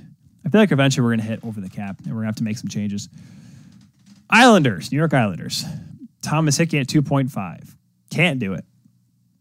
Just can't do it. Andy Greene just got signed, but he is unprotected though. Oh boy, we only got a couple minutes here. Crap. All right, speed round. Let's go. Richard Panik. We're going Richard Panik. Yes. No. Yes. No. Leo Komarov. No. Yes. Yes, sold. $3 million to Komarov. Here we go.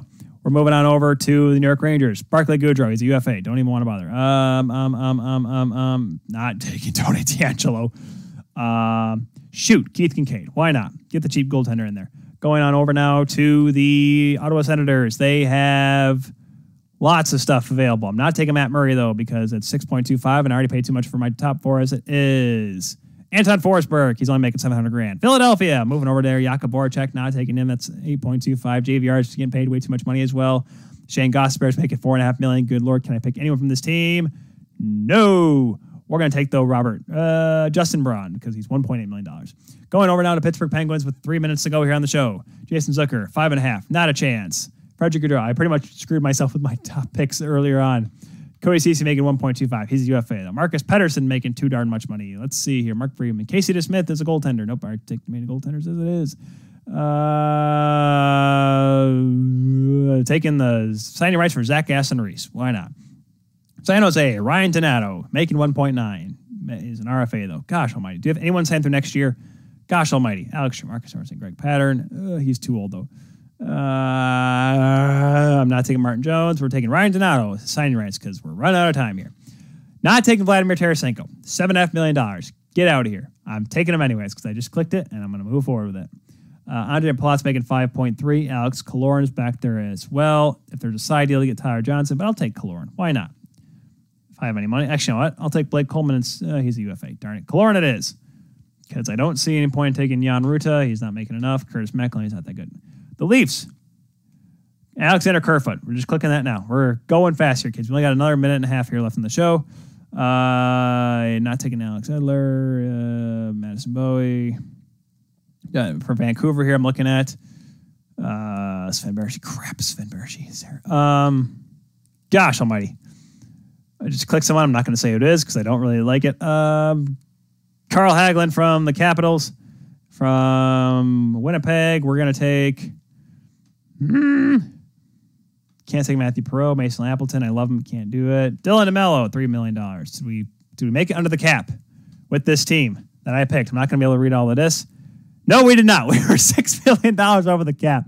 And that is a good way to end this one, folks. Way over cap, as always, over budget. I am, just as I always am here on The Kuehl Show. Thank you very much for watching. Be sure to catch the replay tomorrow, of course, on The Kuehl Show YouTube channel or your favorite podcatcher.